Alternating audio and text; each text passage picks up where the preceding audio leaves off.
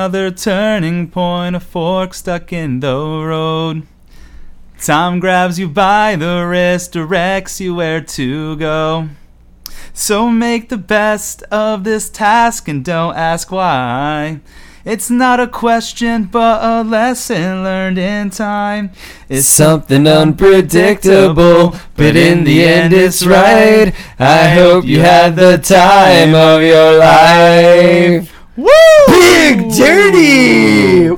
Guys, we hope you had the time of your life on this Game of Thrones arc with us. We are on the final episode of the final season. In the end, oh, Doesn't even matter because we're gonna One be with you anyway. I don't know So- why. yeah. Now, this is like I said, guys. What we're doing here today, uh, we're with you for season eight, episode six, "The Iron Throne."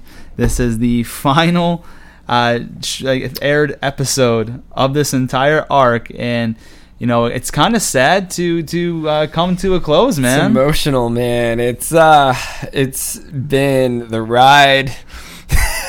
Hope you had the ride of your life. that, that could go a couple ways, man. We gotta be careful with that one. Oh yeah. But uh, no, dude. So uh, uh, you know, it's been it's been great. Uh, you know, that this season itself has been a, a magnificent beast to uh, to tame because everything has been so detailed. We've literally had to take one podcast episode for almost every single episode outside of one and two, which we crammed together in like a three and a half Yeah. hour episode, man. So realistically, this is how detailed season eight was. We could have literally done a two hour plus episode on every single episode in this season. Oh yeah, You know? I go back to laughing. Remember in February when we were like, "Yeah, in like eight episodes or something, we'll be on season eight. Yeah, no.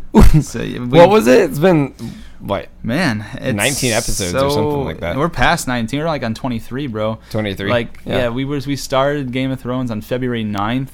You know, i'm in on it's, from uh, Game of Thrones though. I like what? Yeah, I know what you're talking about. We're like on 23 or 24 Wow. of Game of Thrones. Mhm. Um, because a lot the thing is is like you know a lot of these seasons have you know two parts, three parts, four parts, depending on what it is. You know, so uh, yeah, you know we're we're here to to bring you the the very last one of the series, man. So, I mean, as you not to get too sad and like you know sappy with you guys, we're just really it's one of those things where you we put so much time into this over the months, and you guys have put the same amount of time listening to us and sticking with us. So. Uh, we'll kick it up. We'll make we'll make it a little upbeat and, and happy and fun It's for us. be, you know, uh, what, yeah. what do they say? You know, you don't cry because it's over. You smile because that happens. So It's like they say, Valar Magulius. it's Valar Mogules. yeah. and then Valar Dohaires. Now let's do some Alice in the Chalice and drink for our uh, final season, the final episode of our final season. Is it, man. Mally and the Chally. Oh. Mally in the Chally, Ah. baby.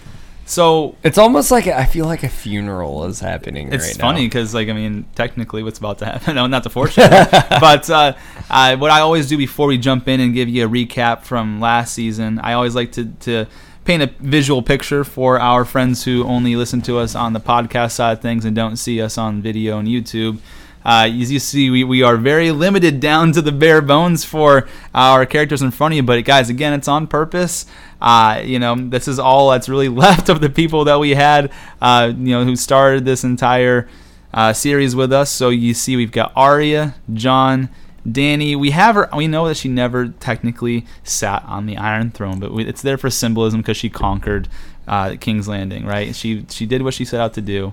And we've got Drogon as well. But as you notice, everybody else is gone. Break me down, bury me, bury me. I don't even know that I am finished with you. That was 30 Seconds to Mars, the kill. I don't know that song, Foreshadowing. which is crazy. Wow, So- you don't know 30 I know, seconds? and I love I love punk rock, so it really is frustrates at me that I don't know that song. Man, a guy from Georgia Yeah. knows it, but the guy from NYC, Yeah, one of well, the well, New York, uh, but yeah. LA is really the rock capital, I guess, right? Atlanta's like the rap capital. I don't, yeah, but I don't know who the rock. I guess maybe Tennessee's a country capital. I don't know. NYC Where- where's is the rock and uh, roll? Isn't the Rock and Roll Hall of Fame in Tennessee? I don't know. Man. I thought that was Graceland, like Elvis. Yeah. And my brother lives in know. Nashville. Honestly, so now think I would know it's that. so funny. Sometimes we get way off topic with our stuff, but like I now I need to know where the Rock and Roll Hall of Fame is. yeah, or man, I'm not going to be able to I think continue this. I think it's L.A. It's I don't LA, think so, sure. man. We're gonna find out right now. Is there? I know NYC has like a big. Well, Taylor Swift lives in NYC. The Rock and Roll Hall of Fame is actually in Cleveland, Ohio. That's right. Yeah, Canton, Ohio. well, oh, Canton, Cleveland. yeah, yeah, Canton, Ohio is where the uh, Yeah. NFL Hall of Fame is. NFL. Okay. Wow. But the Rock and Roll Hall of Fame is in Cleveland, Ohio. Why pick Ohio of all of the all places, for these Hall of Fame things? Love you guys in Ohio. Yeah, we love you guys in Ohio. Our buddy Corey from our college program lives in Eaton, Ohio. Well, Nick, our you know really close Yeah, friend, he, Nick, he's yeah. from uh, Lorain, Ohio, and you know he's he reps all Cleveland stuff, Yeah. Indians, Browns. Yeah. He's a pain. We love you, God, Nick. yeah, we love you, Nick. Those LeBron years, man. I wanted to kill Nick. I was like, I swear, Yeah. Nick. Yeah, if I could the see one more Cavs thing on it again, Facebook about LeBron, and then the it? Cleveland uh, Indians Made won it. Like, well, the they made it to the World Series. They lost to the the, Yeah. uh, the Cubs, but um, But yeah, man, let's this is uh, goodbye. This is goodbye. So what we're gonna do now is we're gonna give you a quick little recap of the ending of episode five, the bells, and then we'll pick up into uh, the beginning of episode six, uh, uh, the Iron Throne, right? the Iron Throne. Bang Yeah. bang. So, Bang, uh, you know, a lot of stuff to kind of pull apart here. It's hard to give you a quick summary on the bells, but think about what happened, guys. Uh, we lost Varys. He betrayed Dany. She burned him alive. Uh, you know, we we had the big battle between King's Landing and Daenerys' army and Jon's army that kind of combined together. They wiped out uh, Cersei's army, no problem.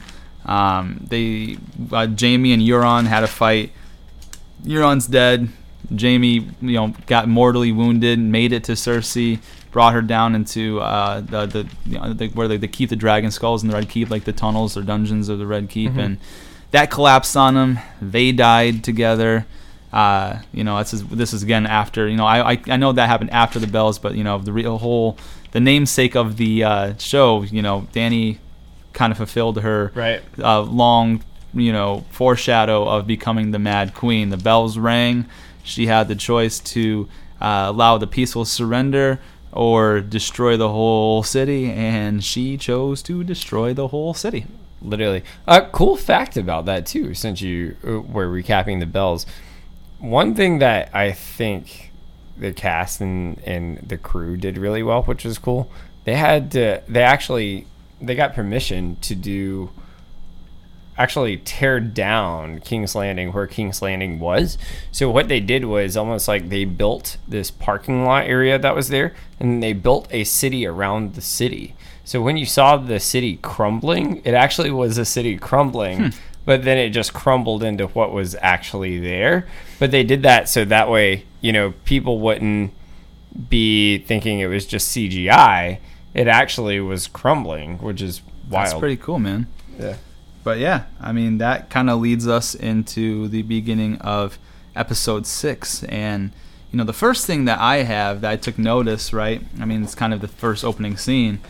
You know, first off, ash is flying everywhere. It's like it looks like it's snowing in King's Landing and all the ash that's burnt up in the sky. But we see uh, Tyrion, Jon Snow, and Sir Davos. They're making their way through the streets with that ash all falling from the sky you know this and then this part tyrion actually tells them that he must go on alone like like jon and, and sir davos want them kind of all to stick together but tyrion's like no i must go alone here and so he kind of branches off and, and walks all the way through because you know he knows what he's looking for basically uh, he wants the closure if either cersei and jaime were able to get out or if they ended up perishing in the king's landing assault And remember how brutal it was? Like the smoke was everywhere, the ash was all over the place, falling like snow.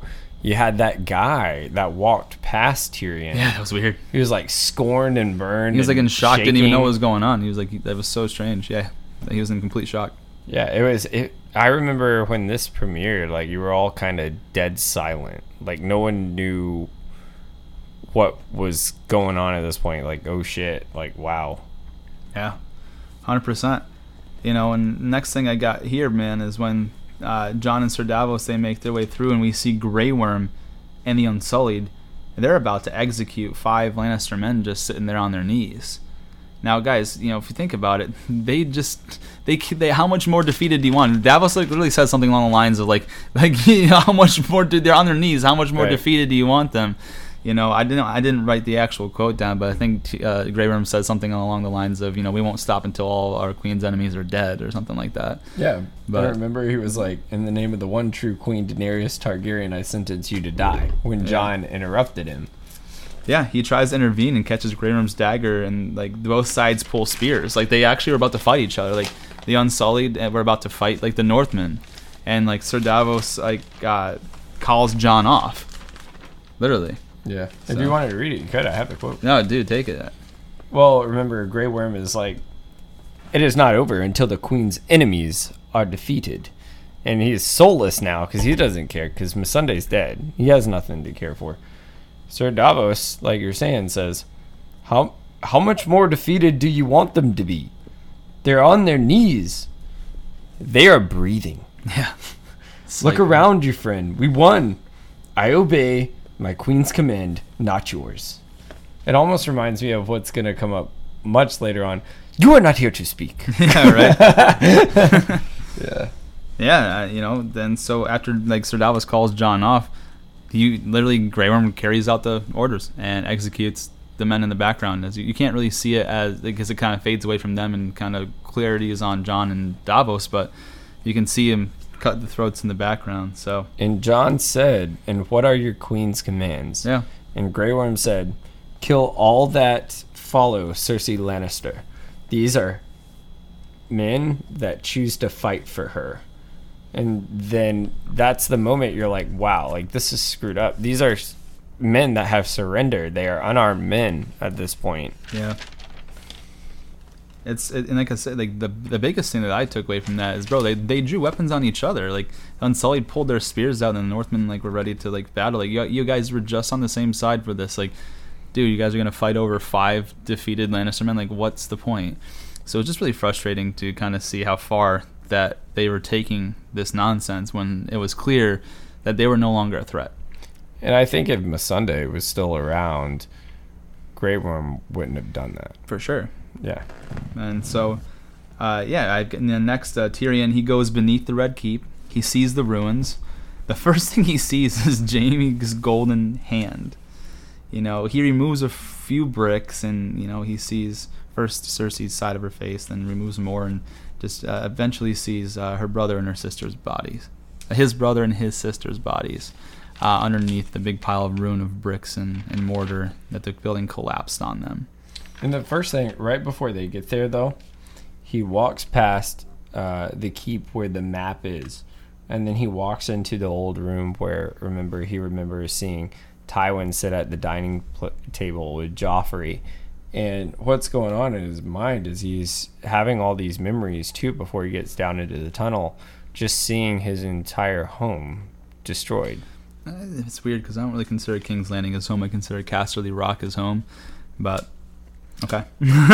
Ah, I mean, he He's he only was in there King's a Landing long for time. not really because if you think about it, every season is only one year really in in that time. So if you think about it, if it's eight years, he wasn't even there eight years. He was he's like in his thirties, so the majority of his life he spent in Casterly Rock. Well, my And point then he's not even there. He wasn't even there for all eight years. He's only there for four years because then he went over to sail to uh, Essos, stayed two or two years in Meereen. So Casterly Rock is their home. That's why he thought that Jaime was. It was crazy that Jaime abandoned their home and just did it like no sentimental value. So no, I don't consider King's Landing his home. I consider Casterly Rock his home. Well, Casterly Rock got taken over real quick. He didn't really give a shit about that, now did he? He, he's the one that ordered it to be taken, so that way they could Yeah. go. So But I wouldn't really consider that his home either. That's for sure. So he spent the majority of his life there. He only spent a short amount of time in King's Landing. But point being, he walks past the dining table. You know, he, he's seeing kind of all these old memories that he used to have, and he walks down into the tunnels there. But yep, and then after that we got Arya. She's walking around. We don't see any white horse though. White horse just happened to disappear. Uh, Which I don't. I started thinking about that too. Like, I guess the only other solution I could come up with, because this episode there's a lot of white stallions with Dothraki on them, Was it like a white stallion from the Dothraki? I don't know. It makes no sense, especially when they, they made it a point to bring her out of there. Like she's not even riding it in this like whole episode at all. Like it's just like okay, cool, you got transportation out of the city. Almost was what it kind of came out to be, which is really disappointing because they could have took it in a lot of different ways and symbolism. And when we get into our uh, future, you know, our, our summary, then our rewrites that we're gonna do, uh, I've got something special for that because I think they really did that a disservice. Um, but yeah, you know, we start to see uh, Dany's men line up, which I know we'll kind of go into your big speech. Yeah. well, you know, Tyrion he removes a few stones from under the. well, we already Keep. talked about Tyrion like finding his sister and brother underneath there. That's- Yeah, but he's completely broken and take a shot. Broken at this point. Remember he starts crying and slams the brick on the ground. Like he so my point being is there's this big moment that happens coming up pretty soon and that Which- goes which we into- had a big feeling that was going to happen anyways because he was super like distraught and in shock that she did that to the city to begin with. Like let alone his own family that got Mm-hmm. like you know killed in it. I mean he, he couldn't he can't be that like naive to not think that cersei and jaime were going to die because look all the bad things cersei did like he had to know that dany wasn't going to let her live regardless. If she like you know crumbled underneath the red keep or if they had to take her prisoner and burn her alive like cersei wasn't living Jaime probably wasn't either because he betrayed them and tried to get through her lines, and she took him captive. Tyrion released him. So you take those two things aside, Tyrion was already upset just because he had this whole plan. Hey, if they ring the bells, call off the attack. We had him in agreement that like once they surrender, we'll stop. And like you didn't. Like you like like you turned into everything that I despise as a person. Like you are you know you are your father. I think this is the I think this is the breaking point for him though. I think he still had hope that Jaime would get her out of the tunnels. Is what I think. I don't know, cause like if he did, if he wouldn't do that, he could have went the back way where Euron like attacked Jaime and went that way into to see where they came out. If they came out, like But remember, all the he way released through. him. no, I'm talking. I know what you're go. talking about. I'm talking about like when at the exit, uh, you know, the the tunnels to get to get out. That's where Euron came in and fought Jaime. Jaime's already released by this time. Jaime's trying to Mm-hmm. get to Cersei. Euron and Jaime fought at that little beach area before going into the tunnels that will lead into the Red Keep. Correct. So if Tyr- Tyrion could have went that way and, and saw that it was blocked off, but he he, he wanted to see the bodies because he already knew. I don't think he had any hope. Had a suspicion. yeah, I don't think he had like, any hope no that way. they that they escaped. You know, because the So- whole city was torn. whole down, city blew it up. Yeah. done. So I think he already had an idea, but then like Mm-hmm. he was like I said, like when, I think he went down there to get the closure. Right. Like that's why I said I'm gonna go by myself. I'm gonna Yeah. go alone.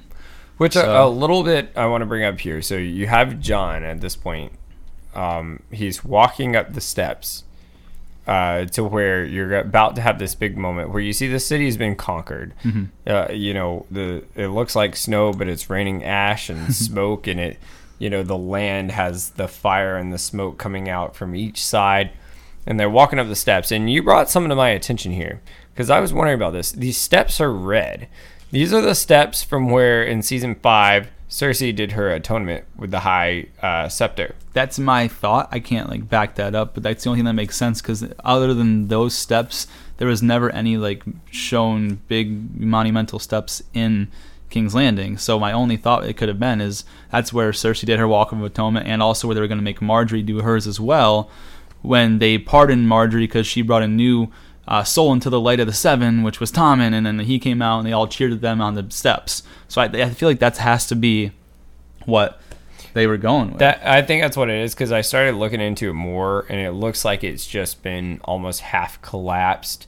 Like both sides of buildings are completely take a shot are are gone, and the steps are red. And I was asking Josh, I was like, why are these steps red?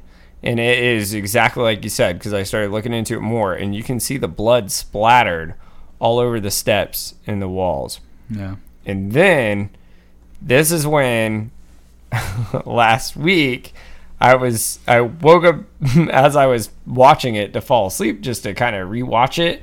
I noticed a big mistake here.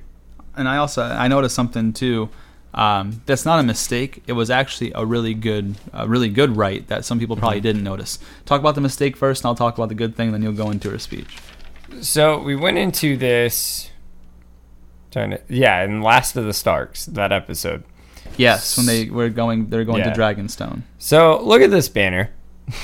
if They it, can't well, see that. They can't it's hard the to see entirety of it. this. You can see it on. We'll put the it on the website. website, yeah. It's already on the website. Oh, you already put it on there. Yeah, Good, good, good. this like actual like Cool. picture of this one and the one of the actual Targaryen uh, sigil you can see on there, and you'll Sig- see what I- sigil. That's a sigil. That's a, yeah, it's a- sigil. Um, this banner, which is the biggest banner overhanging, because they have taken The largest entire Targaryen banner I've ever seen. largest Targaryen banner I've ever seen, has four legs. When we were talking, what do Targaryen dragons have? How many legs do they have on the house symbol? On the house symbol, they have two, and then on their bodies, you know, it's it's it's weird because the wings are kind of the arms at the same time, so it's not like the wings are separate from the legs on the actual dragons either. So really, it should be only showing two legs regardless. And um, yeah, I I can corroborate Chase's story. I saw all four. You, you FaceTime me at like midnight. I was so stoked. I was like, Face- I, I was actually more annoyed because I thought I was just gonna watch it and fall asleep, and I was like, oh, better write this shit down.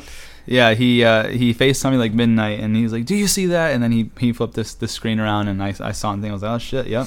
Yep. So the Targaryen symbol, the sigil, sigil, Sigil, sigil. sigil has four legs, which in the books they have four legs. Yeah, but the But- book the book's banner and like sigil does not look like these ones anyways. Yeah, and you can't just So- bring that in when seasons one through seven, you've had two legs the whole time. And you made two mistakes, the same mistake in the one season. So that makes no sense to me. So just throwing that out there.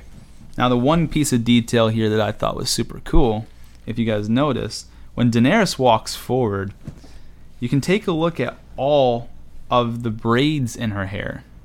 That Now, was awesome. what that, how that signifies means she's always going to be, you know, how she got her start as a Khaleesi, right? She's the, like the queen of the Dothraki, and how to do the Dothraki honor conquest and conquers? They add braids to their hair. Now you see a bunch of braids. Like I don't even know if you guys can see this here, but all the braids added to the very back of that. It's just it was really good piece of detail that I was happy that they added in there because it was necessary because she conquered uh, the army of the dead and she conquered King's Landing. She conquered all of Westeros, conquered Meereen, conquered Astapor, Yunkai. As she's been going along, she's been adding more and more braids to her hair to where right now it's just full of knotted braids to like the fullest extent. It looks really really cool and it's a nice piece of subtle detail I think they added there. Um, now, before you start the, the speech, one thing I you know thought was interesting, I didn't like, is the Unsullied and Dothraki below her, and wh- how are there still so many of them? There was like like the hundreds and thousands of them, and it's like, guys, you guys literally just had two wars. You know, it looked like in the long night you barely had you had like six total Dothraki and like fifty Unsullied, but nope, now there's a bunch of them that came out of nowhere, just waiting for you to give your awesome speech, Khaleesi. Awesome. I Like, thought it was so half ridiculous. That was there. It's supposed to be there, right? So silly, you know. And then also when Dany walked forward, Drogon was behind her. That was and cool. so it looked like Dany had dragon wings for a second Yeah. as it flew up, and I thought that looked pretty. it awesome. reminded me of like demon wings or Yeah, like a exactly. vampire or something. Yeah, right behind her, it looked like she had herself had the wings. It which was was awesome. Was pretty dope. That was a big part of the trailer for this episode for a Yeah. long time. Yeah. So, and that will lead into the part I know you are dying to get to, my man. Yeah, this part is really cool. Um, so one thing I can actually say is I learned a new language during this arc. Uh, I can't use it anywhere else but here, so that's why I'm gonna say this one here. But to make sure I got the exact words, I actually had to go to the guy that wrote the script of this show because the exact words of this you can't find anywhere else.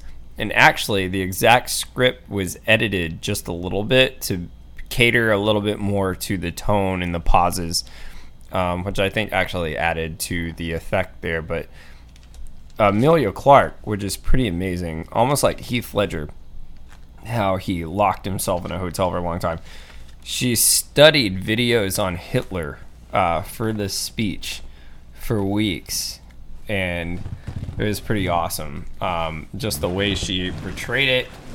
I think she's a phenomenal actress. But the speech is actually in two parts. So a lot of people don't know. The speech originally in the script here wasn't incomplete low Valyrian. The speech was actually in Dothraki, and then it's in low Valyrian. A lot of people don't know that. It's actually two separate parts. Um, so that's where it can get confusing to people. And then they had to edit some things just to make sure the transition uh, sounded fluent with the pauses. Uh, so it's very interesting. But so Dany walks up, and you know, you have the Dothraki that are chanting, and they're like ah, and you have the Unsullied that are stomping. And you Well, know, that's not They had the sticks. the They're sticks, yeah, the sticks, sticks yeah. are like stomping, right? Yeah. And then Drogon screeching. And she pauses for a minute and looks at the crowd and it's smoking and the ash is raining. She goes, Koi koi! Shafka vanadishanan Ravishendali! Shafka anadish dos aris dos arakamiran! Ashkis mori! Shafgash Anais Aquin Mori. Shafgash Reasis Ani Rasish Endali. And then you have a 13 second pause here. And this is when you have Drogon's on that platform over the Dothraki. He's screeching and roaring. And the Dothraki are chanting. And she turns to Grey Worm and says, Togo Norio. Turgo Turgo Nudo. Torgo Nudo. Hinragamis Hosa Inma Dekrupta Najijo Materio Hadra Pazabahai Kari Iksa Avitolvio Azantiro Nori Agentazi brozondario Valeria Valeriat. And then you have the Unsullied that are stomping their spears and the Dothraki that are still chanting, and Drogon roars again. Dogavagidis, Himian Minhati, Nogagati, No Sentas, Siha Buzati Ubredias, Sodeamio Ixat, Invabatian Vivo Violi Deranti, Ivili Bozanes Tetas Dorior. Invabrador vivo via. Mio non diderat. Vio baliat. Invivagel. Vadoriant. Hin liso viliant. He hero garat. Ibali valor. Rinyer. Tol grivo gobadis. Grivi inma poliat and in English, what that means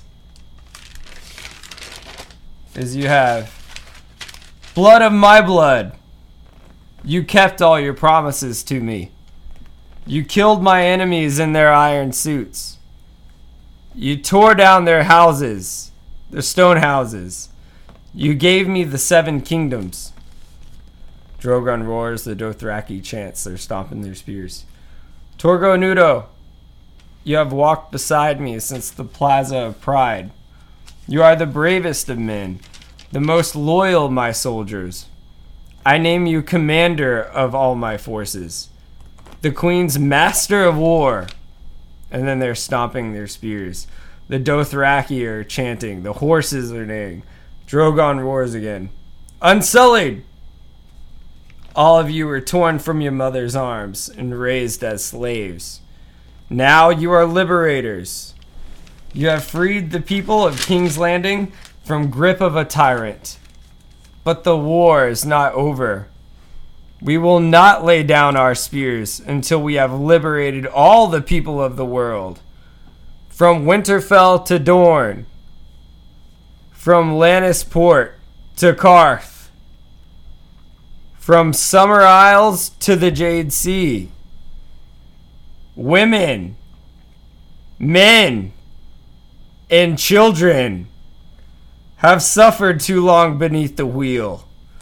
Will you break the wheel with me? And everyone's screaming and chanting. And this is when you're like, she is bad shit crazy. Yeah, and then that leads into one of my favorite parts of this uh, episode. Um, Tyrion, he starts walking forward.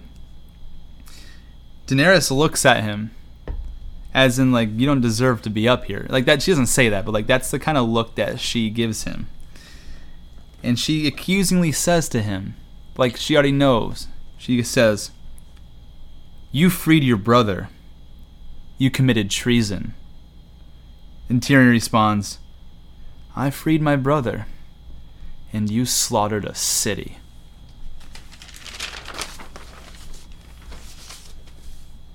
And then T- Dany looks at Tyrion like, "Excuse me?" Like she like uh, she didn't say this again. It's the facial reactions. Gotta read body language, guys. She looks at him like, "How dare you like say this to me?"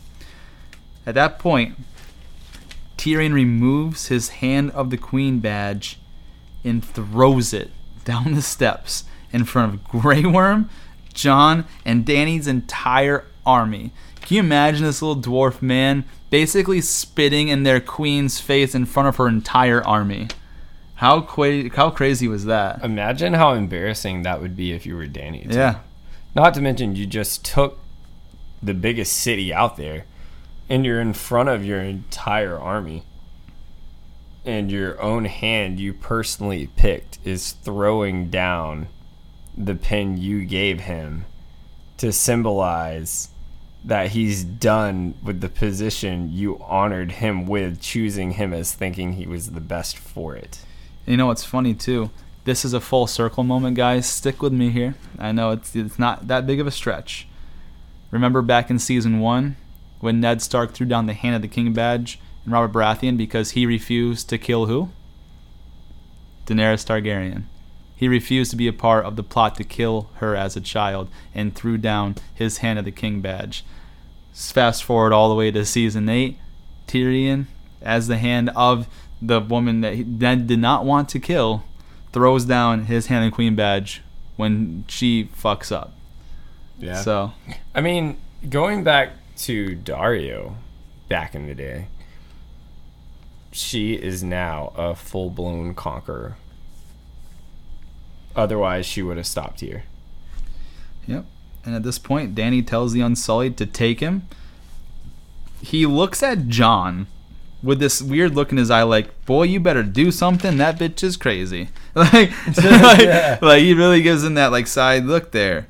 And it was when they were mentioning, you know, Winterfell. That was one of the biggest parts to him. And they were mentioning all these places and they were chanting. And she was talking about liberating the other places. It got Jon's attention. Like, sh- we have a problem. And then, which is funny because then who appears next to Jon out of the thin air? Your girl Arya. She Oh, appears next to. Jon and warns him that she knows a killer when she sees one. How would she know that? Because she is one. so it takes one to know one, as they say, right? now, This one, no one. what do you have next? Because I've got Jon going to see Tyrion. Do you have anything in between? God, she says, Zenenaji Katas. Take him. Yeah. so, yeah. Yeah. So And they, they take Tyrion off. So then Jon he he goes to see Tyrion. Now, do you have a lot of? I didn't write down any of their quotes. There's only one quote there that I thought was funny. Nothing super important to the plot line until a little bit down, but one of the funny things I started with the, the one that quote I started with their interaction is uh, Tyrion telling Jon, "Now my ashes can tell Varys's ashes." See, I told you. That is great. That one of my is favorite, awesome. one of my favorite like things that he says there. You know, and, and there's there's a couple big quotes in here. I just didn't you know write down their whole interaction together. You know, he tells Jon, "I chose my fate. The people of King's Landing did not." Right. Yeah. So There was only a couple in here, and it's just because it relates to past seasons. yeah, I really like the one you said. There's even a part before it where he was like, Thank you for coming to see me. Our queen doesn't keep prisoners for long. that was great. But one thing that I realized with Tyrion, he even feels bad for his past. He says, I shouldn't be thankful. Oblivion is the best I could hope for. I strangled my lover. I shot my own father with my crossbow. I betrayed my queen. Like he is still feeling bad about Which killing his father and his old girl. which is something that we both forgot to bring up. I guess we should say because he asks Jon, you know, you're the best person to answer this question. You know, like, is, is there an afterlife? And Jon's like, not that I've seen. Yeah. And that's when he goes, well, you know, I guess Oblivion's the best I can know. Whatever. Not So- that I have seen. Yeah, right. yeah. So, uh, you know, I, I, Tyrion basically makes Jon realize what he has to do. I mean, do you have the whole the whole quotes in between them? Yeah. Go for it. So Jon goes, You didn't. Dude, I did. And I'd do it again now that I've seen what I've seen. I chose my fate. The people of King's Landing did not. I can't justify what happened. I won't try, but the war is over now. Is it? When you heard her talking to her soldiers, did she sound like someone that was done fighting? She liberated the people of Slavers Bay. She liberated the people of King's Landing, and she'll go on liberating until the people of the world are free, and she rules them all. You've been by her side, counseling her until today. Varys was right. I was wrong. It was vanity to think I can guide her. Our queen's nature is fire and blood. and they kind of go back and forth and jon says you think our house words do the jon accent no I, i, always have it, man. you think our house words are, are stamped on our bodies when we're born if that's who we are then i'd be fire and blood too she's not her father no more than your tywin lannister that sounds more country than Yeah, right. Now Irish. more on your town Yeah. Lannister. My father was an evil man. My sister was an evil woman. Pile up all the bodies of all the people they ever killed, and there still won't be half as many as our beautiful queen queen slaughtered in a single day. Like imagine what that's saying. Yeah, dude. And Jon says Cersei left her no choice. The moment the gates fell, the moment the gates fell, the battle was over. She saw her friend beheaded. She saw her dragon shot out of the sky, and she burned down a city for it. It's easy to judge when you're standing from the battlefield. Would you have done it? What? You've been up there on a dragon's back. You've had the power. Would you have burned the city down? Yes, you do. You won't say it because you don't want to betray her. Well, but Jon you says, "I don't know" first before he says, "Yes, you do." Yeah, I don't know Yeah. first. Yeah. So, but you you you see the point here. It, um, and then Tyrion says it matters more than anything. When she murdered the slavers of Astapor, I'm sure no one but the slavers complained. After all, they were evil men. When she crucified the hundreds of Meereen nobles, who would argue? They were evil men. The Dothraki khals she burned alive, they would have done worse to her. Everywhere she goes, evil men die, and we cheer her for it. And she grows more powerful and more sure that she is good and right. She believes her destiny is to build a better world for everyone. If you believe that, if you truly believed, wouldn't you kill whoever stood between you and paradise? And then here you just have a little bit more. This is kind of a long conversation between them. But, um, you know, Tyrion says, I know you love her. I love her too. Not as successfully as you. But I, I think I brought that up a couple. You did, ago. and that's why I want to bring this up yeah. Uh, with all my heart. Love is more powerful than reason. We all know that. Look at my brother And this is when Jon says Ooh. that full circle moment. Right. Take it. Jon uses Maester Aemon's quote from back in season two in the Night's Watch, or season three in the Night's Watch, where he says, Love is the death of duty. And Tyrion comes back with, Sometimes duty is the death of love. Tyrion asks, Who's the greatest threat to the people now? It's a terrible thing I'm asking but it's the right thing. Who is more dangerous to her than the rightful heir to the Iron Throne? That Yeah. is the decision. She is the queen. I'm sorry to come to this. Yep. Yeah, and that's when he says, "And your sisters," Mm-hmm. and that's when it gets Jon's attention. Exactly. Do you have Do you have that part? Yeah. And your sisters? Do you see them bending the knee? My sisters will be loyal to the throne. Why do you think Sansa told me the truth about you? It is because she doesn't want Dany to be queen. She doesn't get to choose. No, but you do, and you have to choose now. Pretty powerful moment. Yeah, hundred percent. And so you know what's crazy here? Dany approaches the Iron Throne, face to face with what she saw after since the beginning. And if you guys remember from back in season two in the House of the Undying when she was in Qarth, this is the exact vision she had. You know, when we saw the throne and she was walking up to it, we thought it was snowing, but it was actually all the ash. Uh, this was one of those amazing full circle moments that we got to see the vision come to reality, almost like when Bran had the vision of the dragon shadow over King's Landing, and that came to fruition in the bells. This is that full circle moment from the House of the Undying vision, right? Right. So Jon actually approaches her in the throne room. He confronts her about little children and women dead in the streets. Do you actually have the full quotes that they were talking back and forth? you know I got every quote, man. I know you probably do, man. Take it. So Dany says, When I was a girl, my brother told me that it was made with a thousand swords of Aegon's fallen enemies. What do a thousand swords look like to the mind of a little girl that can't count to twenty? I imagine a mountain of swords too high to climb.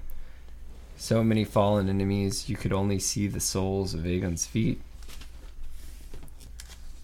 I saw them executing Lannister soldiers in the streets. They said they were acting on your orders. It was necessary. Necessary? Have you been down there? Have you seen children? Little children burned? I tried to make peace with Cersei.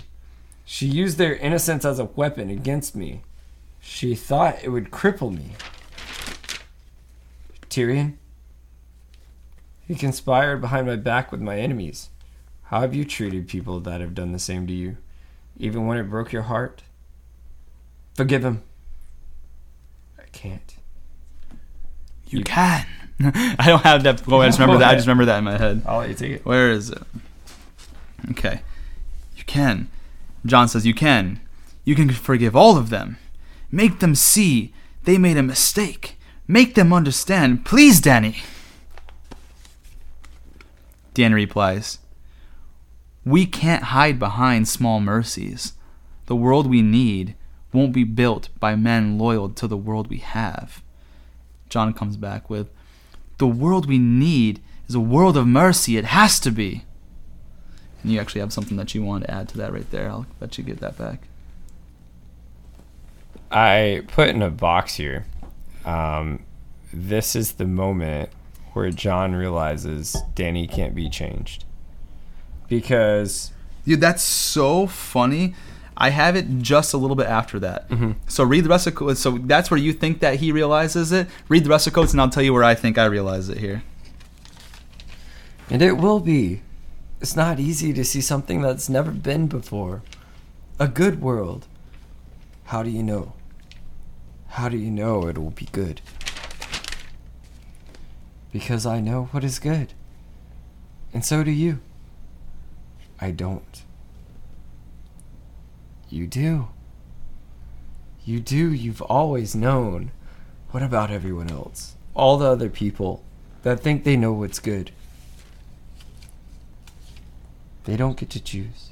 That's the part I right there. I have written down. She replies, "They don't get to choose." And I believe this is where Jon finally sees her Yeah. for what she is. Is that th- th- she straight up says, "I know what's good. I'm the one that gets to make all the choices. I know every like." Like in that point, Jon's like, "Are you psycho?" Like in his mind, like, "No, no, like, Yeah. because he's sitting there admitting to himself, I don't know what's good. I don't have all the answers." Dany's acting like she knows all the answers, and basically, you know, she basically thinks she's God. You know, Yeah. she makes the, all the choices. She knows what's right and what's wrong, and no other person gets to choose. and I think it's at that point. Fuck, Dany, that's fucked up. Yeah, and that's what I said. I think this. I believe this is where Jon finally sees her for what she is. Yeah. And is this the part where she he says our favorite line, "You are my queen now and always," or is there more to it before that? There's a little more to it Okay. right before. All right, take take the rest of that. I want to say it just because this is we've been on this ride with her for so long. okay. And she says, Be with me. Build the new world with me. This is our reason. It has been from the beginning, since you were a little boy with a bastard's name, and I was a little girl that couldn't count to 20. We do it together. We break the wheel together. I'll let you take it. And this is when he says that. You are my queen, now and always. Which is weird because like this now and always stuff, it's a northern saying. Because remember back when Robb Stark, rest in peace, my boy Robbie. Anyways, Robb Stark, when uh, they were asking, he was uh, Theon. They were all pledging their swords to him as the king in the north, and and Theon asked him, "Am I your brother now and always?" And Robb replies, "Now and always." So it's like now and always is like a northern like thing. So I found it really interesting that he used those words right here. And then at that point, he kisses her. Right? And as he kisses her, pulls a little dishonest Jon that we don't see very often. he pulled a little, like little it. sneaky J. Big dirty. Little sneaky J. Jon. I wanted. I was pissed. So was pissed. tell him what happened with Sneaky J. So, yeah, he, he is kissing her, and it's almost like you know he's kissing her like he's almost breaking down, like he's pulling her in, and 'Cause he knows like, what he's about to do. this is the last. This is it, and he pulls out the knife from his right side, pulls it up, plunges it into Dany, and she's like, "Oh!" And she looks down, and she can't believe. She's almost in total, total shock at this point. Can't believe what's happening, and that it's the person she's loved this entire time that's doing this to her. I won't say the entire time since they met. Well, but- since they met, it was someone taller, but she uh, starts bleeding from the mouth, yeah, from her mouth, corner of the mouth. and then she starts bleeding from the corner of her nose, and the blood starts running down her neck, and she falls back completely. Take a shot, limp, almost like a rag doll. And Jon holds his hand over her, under her, holding her, and pulls her down to the floor, and is almost just broken down as we hear our big badass boy start creeping up here. Before that, and this is something that I have. Uh, well, not not terribly before. Like he stabs her in the heart with his dagger, and he lays her down. But like what I wanted to make a big mention of because I mean, I th- obviously it's pretty clear cut. You know, no no doubt about it. But I think it's really important to mention this was the hardest choice Jon's ever had to make.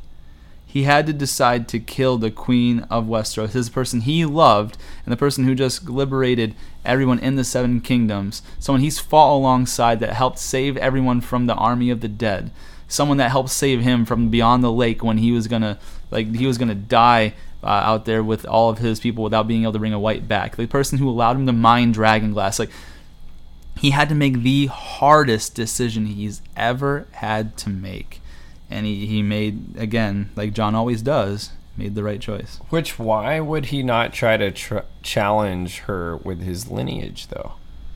I just don't think he wanted a full out war. He didn't want to fight her. And like, here's the thing: like, if he challenges her for the lineage, they're probably gonna lose because she's got Drogon, she Yeah. got Unsullied, and she's got Dothraki. Like according to this episode, like when we do our rewrite, I think it's completely different. Like they should not have that many people left. But anyways, Yeah. like think about that. Like your only hope there is really hoping that the Prince of Dorne takes your side, you know, and then you have like a more even sort of battle. But if it's just the tired Northmen who just went through the long night and just went through the armed battle of King's Landing, it's going to be a tough fight for Jon when she's got a dragon to deal with. He's got a dragon. He's got to somehow figure out how to kill too.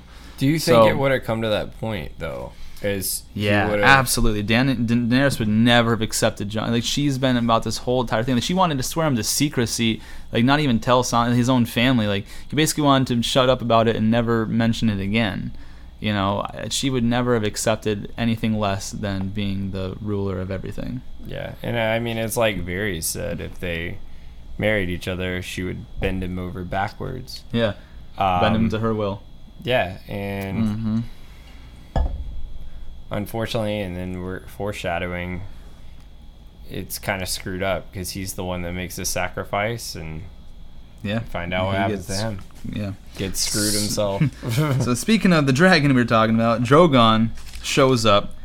He smells his mother, nudges her with his nose, and she doesn't move. And at that point, Drogon understands that she's dead. And he lets out a roar of grief, mourning, and sadness. And it was a heart wrenching split of a scream that this animal, you know, let out her child that you know that's the she's the mother of dragons well she's gone she's dead and drogon realized that and she was limp. He was nudging Yeah. her with his nose, and she was just falling back and forth. so what i have next i have jon he stands ready to accept his fate like he knows this this dragon's gonna probably burn him to a crisp and he is ready to accept it because i think part of him wanted it to happen Think of what that means for Jon. Like he, like how much he cared, how much he even cares about his people. Like he always has put him. He's never been the most intellectual guy on the battlefield, but he's always put everyone else above himself. And this is exactly why, you know, Varys knew he would be a good ruler, is because exactly he'd do what's right for the people.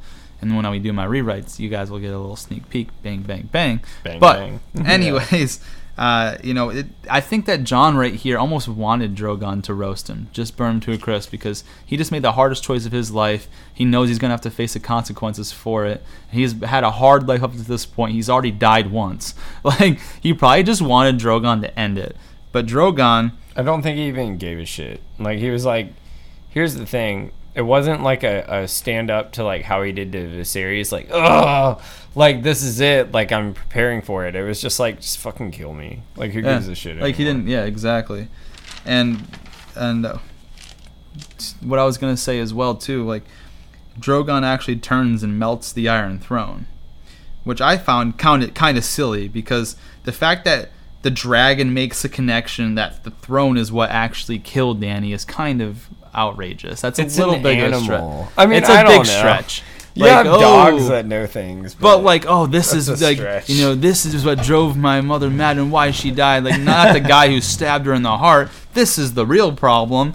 Like, the dragon's supposed to just have that crazy intellect where it's like, Yeah. okay, you know. And another problem I think we both have with this episode is like, bro, this part is only like 30 minutes in. Like, Dany dies so early, and this all happens so like early that. and so quick.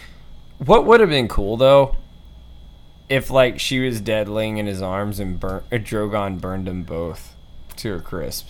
Well, Like, Dany sucks, wouldn't have but- been burnt to a crisp because Dany is impervious to Oh fire. yeah, but, Jo- Jon, Jon would have been died. And Jon think of that. And then she would just lay there. That's pretty fucked up. But like, the, it's almost like a Romeo and Juliet. That's funny. But to your point, yeah, the theory on this is is that Drogon chose to do the right thing for justice and burn the throne instead of Jon. The dr- the mindless dragon who burns cities and shit to a crisp did. the right thing for justice. You did that. That's my point Yeah, here. This is dude. the most far fetched, stupid shit. Because people always want to try to prove, hey, it's the right way out. They chose the right way. That's fucking stupid. Yeah, not because go back to the bells. Did he choose the right fucking way and go Yeah. against Dany? He has the choice. It wasn't Dany that shot fire out her fucking mouth. It was Drogon. Yeah. That's my problem here. Like that's bullshit. I agree with 100%. you. Yeah.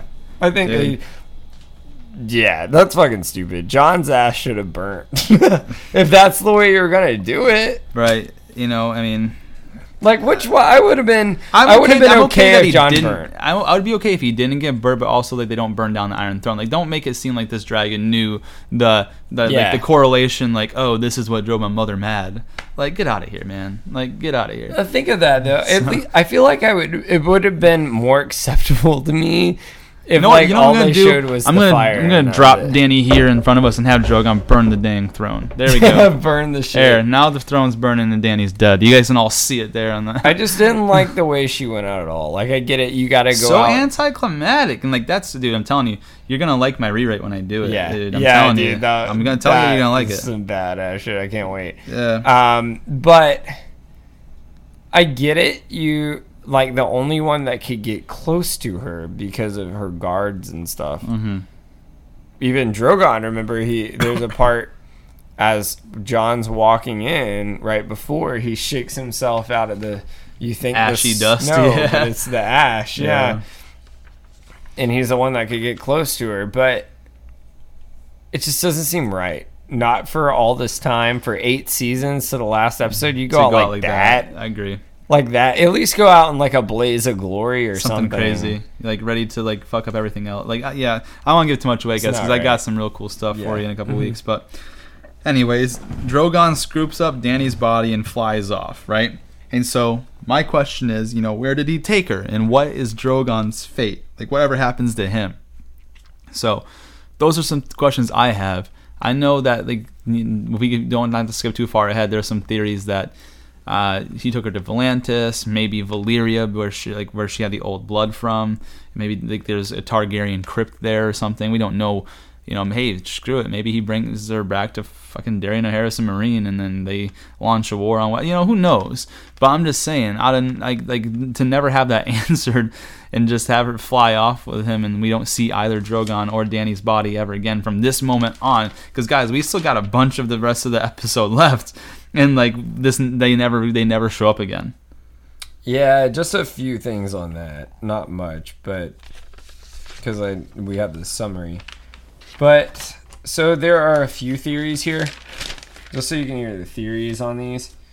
One is he takes Dany's bodies east, um, because that's where the birthplace of the lands of the Dothraki were, and the birthplace of dragons themselves. Uh, to bury her near the fallen empire of Valyria. Uh, kind of makes sense. I think more of a better theory is this next one that he's bringing her to Volantis because I want to be biased and optimistic. So Volantis is one of the nine free cities, and also it's going to be backed up with something that happens later that we'll talk about. Um, but what would have been cool is you know that's where a lot of the I don't know red priestesses are in the free cities. So hopefully she would that would answer a prophecy but they want to fuck us here Yeah. so that one happened um, but um, uh, the other one is uh, well so the point here is they think he wanted to return Dany to Volantis because it was the motherland where she grew up there, where the Red Priestess would be. So, one, it once spanned most of Essos during the Valyrian Empire, and that was the ancestral home of the Targaryens. Uh, of course, Targaryens used to reside there. Um, he also, they say, might want to lay her to rest where he grew up. And some argue, like I said, she would like to be taken back to Hazai on the way to Volantis, which is where Asshai, the Shadowlands of Asshai. the, uh, Azai. A S S H A I. Yeah. Asshai. Oh, I always say Yeah, no. sorry. I always pronounced it Yeah, wrong. it's all good. I Yeah, I know what you're talking about, yeah. You know how you read stuff in your head? Yeah. I even put Southeast Essos. Yeah, yeah. yeah, The So- Shadowlands of Asshai. Yeah. Yeah, which is where uh, the dragon eggs, you Mm-hmm. know, came from. Uh, Illyrio monopotis. Uh, that's Illyrio Mopantis. yeah. Mopantis uh, gave her the eggs in season one. Well, he was in Um, Pentos when he gave her the eggs in season. Yeah, one. well, I'm just saying, gave her the eggs in season one. Yeah, is when he gave it to her, um, and then you know, this is in a little bit different place, but kind of there. You know, Quaithe had that prophecy that of the mass shadow that said, "To go north, you must journey south. Mm-hmm. To reach the west, you must go east. To go forward, you must go back. And to touch the light, you must pass beneath the shadow." So, what some people think this could mean is she would actually go south to get there and then east and in order to do that she would have to die and come back so she could actually go to see a priestess and come back and then she would be the princess that was promised My issue with that is that the, the prince that was promised was promised to bring the dawn. The dawn came when the Night King died and the army of the dead are no more. So now, like, what's like there'd be no no reason for that to be fulfilled. You know, if if Dany was meant to be the princess that was promised. You know, because even when you go, she Dany asked Melisandre back in Dragonstone, so you think I'm this princess that was promised? She, and Melisandre's like, eh, well, prophecies are tricky. I already made a mistake a couple times, so I don't really know what you are. But I think you and Jon Snow have a big part to play. You know, so I just to me it doesn't make sense because there's no reason for her to be brought back as the prince princess was promised because Dawn has already been brought into mankind. Now, in case we, you know, something I'll bring up in the summary we talk about Craster's babies, I got a lot of stuff to say about that. If they end up turning out to be, you know, issues, maybe, but now here's my one two cents on this is i think it's the most plausible because they screwed us on pretty much every prophecy out there anyways and you still have the whole idea behind this is Kinvara made a quick appearance in season five and was basically never seen again. So you never know. I mean, that it makes it could be possible because but prophecy wise, it doesn't doesn't make sense because But- prophecy, like she's got no sword. Dany's never wielded a sword until she helped Jorah like that one stab point. She's like. You know, uh, she the the dawn's already been brought in. Like there'd be no point to bring her back. Like the whole Prince of His Promise was there to be, like, ending the long night. which I have an on. idea with that, but and this doesn't go into summaries or or different things we'll talk about, but don't forget Sir Arthur Dayne, his sword was never handed down and was always described as having a bright white light burning out of it, and that's in Sunspear. That's south. Do we really see Daenerys as a warrior who wields a sword, though? No, I'm just saying. Like- like Like I would, t- I would take Arya over that. Bottom Or- line or is we Jon, got like, yeah. screwed. I'm just did. saying it's like the most plausible thing. I choose to go with this theory because I like Dany. so I want to believe she stays alive. Do I think that's the case? No. But the way they've screwed up my my show, I can believe whatever I choose to believe. Yes. sir. yeah. So let's get back into the next series of events, man. Uh, you know, Grey Worm. This is where he brings out Tyrion. Uh, before what's left of the Great Houses, and like what I wrote here, it must have been months to this point by the looks of like the beard and how long it would take everyone to get there. Because you think about it, you know, it would take a month just for people to get there from Winterfell if we're going by what Cersei said back in season one. We've been traveling for a month, my love. Surely the dead can wait from King's Landing to Winterfell. So we think about that. Then you know, Robin Arryn's there. Uh, you know, the Prince of Dorne's there. We talk about how the travel time would take, and then all like how scruffy and crazy everyone looks. It had to have been months since uh, Jon killed Dany. That Grey Worm and the Unsullied kept Jon prisoner. So, um, did you want to add anything to that? I mean, just one thing I kind of uh, put in a box here. This has nothing really to do with that. I was just saying, it's interesting. I wrote this down to make sure I made myself think of it. Say if Dany was the prince that was promised, do you think she would have come back being more being able to be advised by both sides. So being more. No, she would have came back with a fucking vengeance, ready to blow, you blow really down everything. think so? Yeah. Really? Uh, even after that, because she's kind of like a different. Remember how Jon was different when he came back, and then my watches ended. So you see what I'm saying? No, it's possible. but the thing is, is like, I mean, anything's possible in fantasy, right? But yeah, well, My- but this my- is why I love Harry Potter because at least they gave us a fucking ending. yeah, right, Yeah. exactly. The thing, the issue I have with that is, bro, like, remember what did Jon do immediately after he came back? Like, he got revenge and like hung all the people who stabbed and killed him. If you think Dany's not gonna do that with her, like if Jon, his gentle nature and like being like a person of reason to that, Dany's Oh, gonna blow down all dude. of Westeros. Yeah. like, Yeah, like bro, she's gonna is done, Dude, the whole what all Westeros is Winterfell done. is done. Like, she's gonna blow through the Eyrie, through the Riverlands, through the Winterfells, through Dorne. Like Westeros won't exist anymore. so that's the issue I have. I just thought it was interesting because they even backed this up with a quote that she said in season five. So uh, I don't believe this, but I thought it was interesting. It's what Kinvara said in Meereen, where she was like, Daenerys Stormborn is the one who is promised. From fire she was reborn to remake the world. Daenerys has been sent to lead the people against the darkness, and this war and the Great War is still to come. So they're trying to say maybe she like still would believe it and would be down there.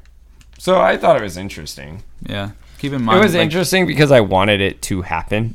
Yeah, That's right. why. and that's the thing too is that Melisandre was super confident that Stannis was the prince that was promised. Yeah. Like you know, and that we saw how that turned out. So we did- like these red priestesses, you know, very very sketchy. Yeah. But um, yeah, man. Back to back to like the series of events that happens here, right? So, like I said, I don't, I, I can't put a number of months. I think must have been past, maybe four to six. But to for everyone to get there and for like the Unsullied to take them, I would say probably four months is what the length of time most likely from Jon stabbing Dany to all of the houses, the great houses left and then you know that everyone showing up, and then all you saw how straggly their beards looked, like they haven't been upkept in like forever. So You are not I would told to speak. Yeah, right. yeah. so uh, dude, it, it's funny that that doesn't happen quite yet, but um, they they start arguing about Jon Snow's fate. Now, do you have the actual quotes here? Because I, I have one from Arya right away that I want to say, but I don't know if you have the quote that led up to her her funny thing here. Let's see what you got. All of it? Where? I don't know from the beginning. Uh, or you might have to turn the page okay. back or turn the next page. So Sansa asks, "Where is Jon?" And Grey Worm responds, "He is our prisoner." And Sansa says, "He was supposed to be brought to us. No, he was supposed to be brought to this gathering." Grey Worm comes back with, "We will decide what to do with our prisoner. This is our city now." Sansa, Grey Worm argue about Jon, how she he should be sentenced. Tyrion suggests, well, here, let, you- this, This is jumps why a little bit. Josh can't This read jump- my no, the, the, notes. the notes are fine, but there's a couple things in between that because they talk, they argue a little bit about how Jon Yeah, should be mhm. sentenced and stuff. And so I know at one point Yara even says something That's along the lines yeah. of Yara you know was saying- he should be killed. Mhm. And this is the uh, quote from Arya I loved. She says, "Talk about killing my brother again, and I will cut your throat." Just right there, Yeah. just nonchalant, not a problem. But go ahead, try it one more time. I promise you, I will cut your throat.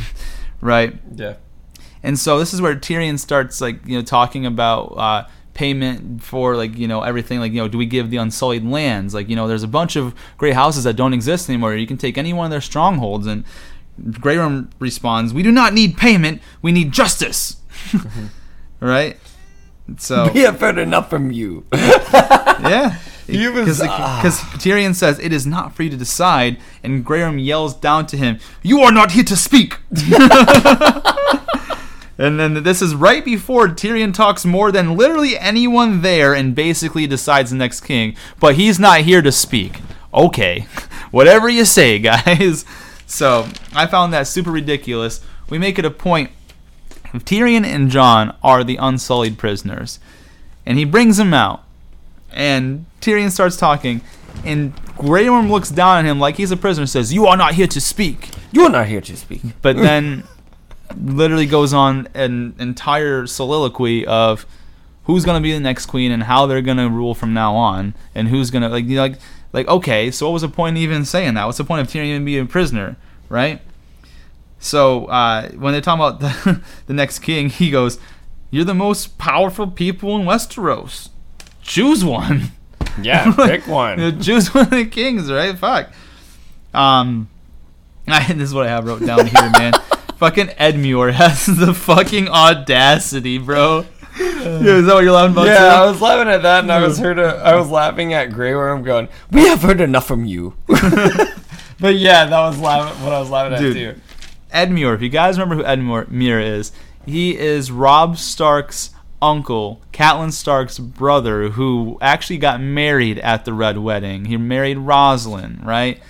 Now, Throw you from a cannibal. Right, exactly. Yeah. he, we last time we saw him is when Jaime went back to take uh, Riverrun from the Blackfish, and he used Edmure as like a as a hostage, right? So Edmure has been literally a prisoner during everything that's going on. No help whatsoever to literally anyone. Anything. And has the effing audacity, especially screwing the Tullys out of Riverrun, that the Blackfish retook after be- and being a prisoner for over four years, to be like, start making a case on why he should be the next fucking king of Westeros. This is like someone writing themselves in as president and saying, "I just wanted to let everyone know I'm the most valuable here." Dude, and the funny thing is, is like San Sansa looks at him and he goes, "What'd she say? Sit down. you can sit down." Sit down. It's even the best way to relate it to people is if you volunteered yourself as student government, but no one wanted to vote for you. But it's even more extreme because it's like the president or the king at the time. Like you're like, hey, hey, fuck you guys. Just wanted you to know. Dude, like, and San, like I said, like, what I wrote down is Sansa laughably dismisses him. I don't remember the direct quote, but she's something like, "Sit down, Uncle." Remember like, when he said, "I think that's like." He was like talking about how he was like a blacksmith. No, not blacksmith. he, was, no, he was talking about like I, I, I'm a survivor of three wars. Oh, yeah, Oh, like going veteran. like a veteran, veteran Yeah, of three veteran of wars. This three and, wars. and then sounds like that. Uncle, sit down and like like like look like points to their own head like, hey, get that, sit, sit down, bro. Sit this motherfucker down. Oh, dude, how like, embarrassing "Some is that for small him?" skill. like it's embarrassing. Like, it's so Why would you ever do that? That's so funny. I mean, he, he's like, never been up. the most smartest like individual. You can tell times That's, passed uh, though because his hair got short. He's gray Well, now. and we know about times past. You see Robin Arryn looking all glowing up from Yeah. you know. So, Yeah. but uh, I thought this part was funny too. Sam actually proposes a democracy, Mm-hmm. and they laugh him away. But like, what forward thinking for our boy Sam Tarly? Like Yeah. you know, because he said something along the lines. I didn't write the quote down, but he's like, What? Yeah. uh, he, he says something like, um, choose. Why don't we choose? well, like uh, no, he's like, and, and when we're talking about like choosing someone to rule over the people, that that should be chosen, well, by the people. Like like basically, like I said, proposing proposing a democracy, and all the great houses laugh him away too. Like that was such an asinine idea, but like. That's how we run our country nowadays, right? It's like the powers and the people. You know, we choose, we elect, and so he came up with that back in this like you know crazy age, and they're all like, "You're an idiot," you know, like you would have you know people would be choosing dogs, like you know. Next thing you know, we should count the dogs as a vote. I think Right? it's led to some small skill. Yeah. he is embarrassed. So embarrassed. well, that's Edmure. I'm talking about Sam now. Oh yeah, I know. I'm just saying for Uh, Edmure. you just decided to go back. God, I couldn't get over it. It's just completely. It's take a shot. It's embarrassing. I'm embarrassed for you know when Yeah. it's so embarrassing. You're embarrassed for that guy. Like you want to fast forward because it's so embarrassing. And This is the thing I think. I, I said this whole like I have it underlined. This whole scene is ridiculous. Tyrion's a prisoner, but he's making all the decisions here. The Unsullied don't know how to send ravens out to like different places. Tyrion has brainwashed the fuck out of them. like literally, like like like it's all ridiculous. You have all these people sitting like uh, on this dais. You got the Prince of Dorne, you got Yara, you got Sansa, you got Arya, you got Bran, you got Sam, you got Jan Royce, you got dude like Edmure, the fucking Robin Arryn. I want to say this real quick. It's basically like Edmure sits down, and then the other two people that we'll talk about in a minute are basically like, "But we're gonna do exactly what you did." Dude. Oh, actually, that's exactly what we'll do. Thanks for the idea. Our queen does love ships. Dude, I just thought like it was just ridiculous. The- the- like the bigger queen you are. I don't know, man. I, I thought it was all silly. You know, I thought what- this whole take- episode was Take bullshit. shit. Put, put what you had there about Sam and all that. So So Sam suggests, oh, we should choose who gets to be the next king or queen, and of course they all laugh. And Tyrion goes, you know, they asked him, "You think it should be you?" And he says, "Oh, definitely not. You know, you have one I betrayed, and then the other one hates me." And then he says, "I've had nothing to do but think these past few weeks about our bloody history." about the mistakes we've made. What unites people? Armies? Gold? Flags? Stories?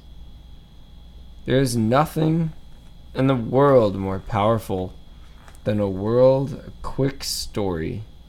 Nothing can stop it. No enemy can defeat it. And who has a better story than Bran the Broken? The boy that fell from a high tower and lived knew he'd never walk again, so he learned to fly. He crossed beyond the wall, a crippled boy, and became the three eyed raven. He is our memory, the keeper of all our stories, the wars, weddings, births, massacres, famines, our triumphs, our defeats, our past. Who better to lead us into the future? And then Sansa goes, Bran has no interest in ruling. He can't father children. Ah, that's exactly what I have. That's a, well, the next thing I have written down right there. Sansa says Bran has no interest in ruling and that he can't father children. So what? How but wait, before we laugh about that, like let's talk about the significance of this now. Jon Snow is not a Stark, right? Mm-hmm. He's a Targaryen, Aegon Targaryen. Sansa is a woman. Arya is a woman. Bran's the last surviving son of Ned Stark. If Sansa gets married, she's no longer Sansa Stark. If Arya gets married, she's no longer Arya Stark. Bran can't father children. So we're seeing like the end of the line of the Starks. Now, the one caveat there is that sometimes if you inherit lands, you keep your last name. Like Cersei Lannister was never Cersei Baratheon, even though she was married to Robert Baratheon. Mhm. So it's like, where's where's that weird like, you know, She still didn't keep her last name though, and she was pretty, pretty powerful. who? Cersei Lannister. Cersei kept her, yeah, she kept her last name. She kept Lannister. Oh, I'm sorry. I mean, she didn't go to Baratheon. That's what I'm saying. So, like, that's, yeah, so like, there's right, certain yeah. like there's certain caveats where it's like, does this actually make sense? You know, because like Lysa Tully was Lysa Arryn, Mm-hmm. you know, and then like Catelyn Stark or Catelyn Tully was Catelyn Stark. So like Yeah. all like it, it's it's it's so it's convoluted onto you know who takes the name, who doesn't, you know. So I'm not really sure. But at the end of the day, that's that's Ned Stark's last surviving son, and First he, of all- and she men- mentions that he cannot have children, meaning the Stark bloodline ends with Bran. So Here's just my wanna put thing, that out though. there. Who's to say his cockachino don't work?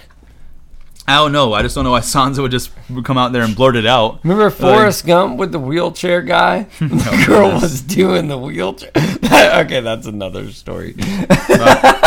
Dude, yeah, I get just- your dirty. no. Bran getting No, his dirty on. stop. I'm gonna go now. I'm gonna go. I'm, gonna, go We're now. gonna we're gonna go on from this. So That's great. I just I, that's the biggest thing. So now like the Starks are out of a bloodline too, and I'm and, like part of the thing we're gonna talk about um, later on is gonna be like the extinct and endangered houses. So that's gonna be a big issue going forward because then like after Sansa dies. Or you know she gets married. They they're no longer like the ward. She might be Wardeness of the North, but like let's say she never marries and she stays Sansa Stark till she dies. Well, guess what? At some point, it's got to be passed on to somebody, and it's not going to be a Stark, right? So that's just one thing I took from that. Now, the other thing I took from this, which I thought was super ridiculous, Tyrion literally went from being a prisoner to choosing the king to deciding how rulers will be chosen in the future. How does that make sense?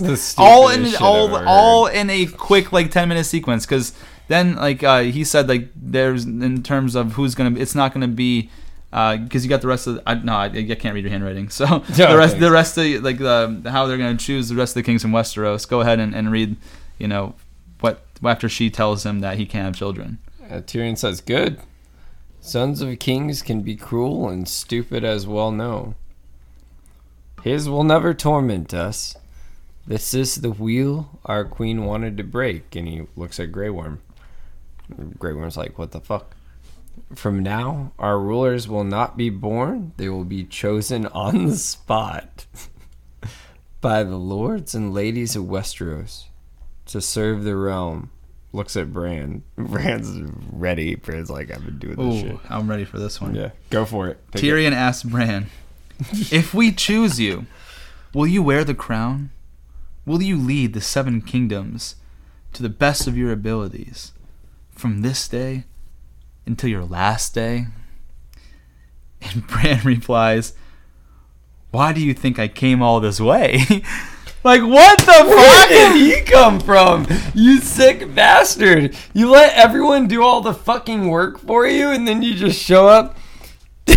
I bet you the same thing with the father-children shit too. I bet you he can really get Ugh. his dirty on, and no one wants to know, bro literally he remember he tells tyrion. He tells him you know i i can't be lord of, or he tells no he tells uh, jon i can't be lord of anything. And then he talks to tyrion and tyrion tells him you know uh, you know you're gonna be lord stark. And he's like i'm not lord stark. And tyrion's like you're the last surviving born the son born of ned stark and then there was a big pause and then tyrion's like you don't want it and he says it like more of like a statement you don't want it and then Bran's I don't like want it. I don't really want anymore. And then so like you're telling me you're talking about how you can't be Lord of Winterfell, you got no like claim to that, nothing at all, but you're gonna take control of the whole shit. Why do you think I wheeled why you think I wheeled my ass down here? What do you think I just Get wheeled your myself- wheelie on, pulling the wheelie, baby. Why do you think I came all this way? and shake my stuff. Oh, Why do you do yeah. every episode. Oh, yeah, oh, Fuck like that, that song. song. Fuck You- that song. Oh Yeah, my he god. wants I fucking hate it. He wants to Dude, fuck the oh, song. I hate he that loves song it so dude. much, I guys. want to He throw wants- my damn cup to the He glass. wants to move in the club and shake his stuff and make Like love song to that is just song. fuck. I'm done with it. I'm fucking done with that song. Fucking But anyways, yeah. I'm so sick of it. But anyways, I, I'm now I'm fucking all flustered from this shit. Fucking Bran, Damn. Malice in the fucking chalice. It's all mine now. Suck it. Okay. I summon by the gods of the underworld the malice in the chalice. This actually is actually a decent one. Okay. So here's why. So I think it's bullshit. This is complete bullshit. It must have came out of the writer's ass. Because if Bran really wanted it, why would he say yes when he was like, "Why do you think I came all this way?" Like he knew. Like it was almost like he knew what he was coming down there for. Could you imagine Bran doing the dirty? What if he fathered children? what if he did?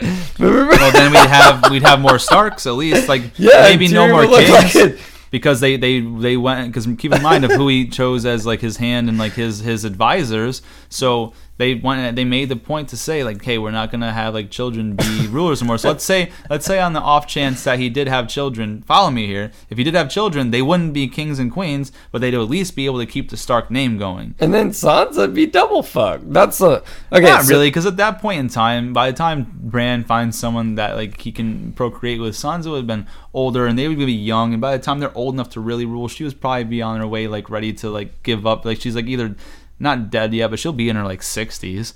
You know what I mean? She's totally cool with that. So in the um here's my quick point. What's funny is I'm not laughing at the fact that he's has disabilities. I'm laughing at the fact that Tyrion basically is brainwashed this whole fucking shit. And he's convincing all them to do Do you think he looked at Bran and was like, Oh, I got one. Fuck yeah. and then Bran's like, What if Bran never even planned it? Because Bran can't see the future, right? Like we've talked about. Supposedly, but he saw that vision of the dragon over King's Landing, so they never really explained that. So thanks a lot, guys. Ben and Hoppin. Yeah, which makes Uh, no sense. So what if Bran was just sitting there and they like had no idea? He's like, "Oh fuck yeah!" like I did nothing. The thing is, is like I did nothing. He was already ready for it, though. He's like, well, why do you think I came all this way? Oh wow! Like- like- he thought of a Got a long way to wheel this boy down here. he thought of that clever saying real quick out of his ass and was like, "Oh fuck yeah, baby, we can get our fuck on tonight. Uh. oh, it's gonna be big dirty time, big fucking dirty over here. I'm the king of the castle, king of the castle, king of the castle. No work for me, thanks." It's But just- that's my malice in the chalice because I just think it's completely ridiculous that you have Tyrion that's just suggesting shit, and everyone's just going with it. Like, and they're just yeah. going. Tyrion probably could have been like, "Well, I wouldn't recommend myself as hand, but I would definitely recommend myself as king." Fuck you guys, you're all executed. like it's so silly. Like that he went, like I said, I, I don't think he did this on purpose. Like he was like, "Oh, I can manipulate Brandon." I think I think he was trying to do what he, he thought wasn't the best, like you know, for what was best for the realm. But the problem is, is like you were there as a prisoner. You fucking threw, you released your brother. You threw your hand of the queen badge down. Like you, you like you gave up all sorts of rights. You went there. Grey Worm told you you're our prisoner. You're not here to speak. And then you go on this entire You're not here to monologue and decide the future of Westeros. like, We will hear no more from you. except we hear a lot more from you. He talks more than literally anybody else. You are not here to speak, but go ahead and talk more than anyone else here on this dais. That's think- fine. No problem. People fucking forget he's a prisoner. Yeah, like people so forget. silly. Do people in jail get to become hand to the queen? And like hand that's a the big, king? that's a problem I've Vice got too. president? Is like fuck fuck the Tyrion part. Like yeah, that shit's annoying, but like man, Bran like to, goes on this whole thing about saying, oh, I don't want nothing. I can't be Lord of Winterfell. I'm not Lord Stark, but I can be king of the whole motherfucker. castle. Give me the castle. Yay! Yay. It's the Ali G show up in this bitch with just- Bran the Bee. Yeah, Oh, Bran the. Broken. Like here we go. And, and on today's So- night of SNL, we have Bran the Bee shaking his tree. Oh, Like, yeah. So here's the crazy part too. They all agree, and th- but the thing is, Sansa tells them that the North is going to remain an independent kingdom, and Bran agrees to it. So that was pretty cool. Not to interrupt Oh yeah, go ahead. Can you can you read that? I want you to read what that I don't know if I can read this shit. Yeah, you can. Came all this way to. I yeah, dude, I can't read it, man. I don't know what that says up there. No, no, no, right here. Came Yeah, all, this way, to, I don't know what that says. take. Take, dude, just just do it. Came all this way to take your shit, bitch. Oh. Dude, I was- yeah, I don't. I couldn't read. Yeah, your handwriting is not Oh, something that's legible for me. hey, like me, I can't read Yeah. yours. It works out. mine's perfect. tiny. Mine's like mine's very very small writing. I don't can't cheat off any either one's notes. Um, but I said, I said, you. That's Bran. actually true. We can't. I said Bran is the real goat because he got everyone to do his dirty work for him, and he took Yeah. their whole shit. Yeah, he, he, he became the most powerful man in Westeros and like didn't do anything. He was Remember, carried there's. I'm sorry, I keep interrupting you. all good. This just episode is so ridiculous. That's what makes you. Remember those Silly. memes? Not memes, but like where they would have the picture and then write goat on it for like Arya and Dany. No, you need to have Bran and his little chair on there, and it says goat because he is the ultimate Petyr Baelish. If you thought Petyr Baelish, this motherfucker didn't even have to say shit to take all your shit. You know what's funny too, because like now, like, like if we got to this point here where like everyone agrees for him to be king, right? And this is something that I showed you earlier today, uh, um, before we started this. There was a theory that there was an Easter egg the whole time, like basically This is projecting Bran to be the king. So I don't want to pull it out now, but but Chase has the entire box sets of all the Game of Thrones from season one to season eight. And on season one, you see Ned Stark on the Iron Throne, like like kind of like lay, like like um, leaning on a sword, and then to the right of him, there is a raven sitting on the Iron Throne, like on the on the leg of the iron or the, the um, arm of the Iron Throne, symbolizing the fact that like you know Raven, and he's the th- and Bran's the three-eyed Raven, and he was projected to be the king the whole time just by that cover art for season one. So I don't know if that's true or not.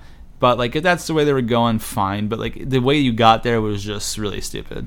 like Like, I, at least let him do something. Like, I mean, it's he, like yeah, they just told people where people were. Awesome, man. that's even Meera, the girl I still think loved him. Like he said, "Thank you." Like I mean, it. Eh, I, I don't know, man. He had no I- personality. Like he just was like a zombified version of himself. Once Bran was, But let's once get- let's get in- was gone, he was gone. Let's get into it, man. Malice in the Chalice, baby, off to the shadows. Yeah, so like like I mentioned before, man, they all agree, and then but Sansa wants to make sure that the North remains an independent kingdom.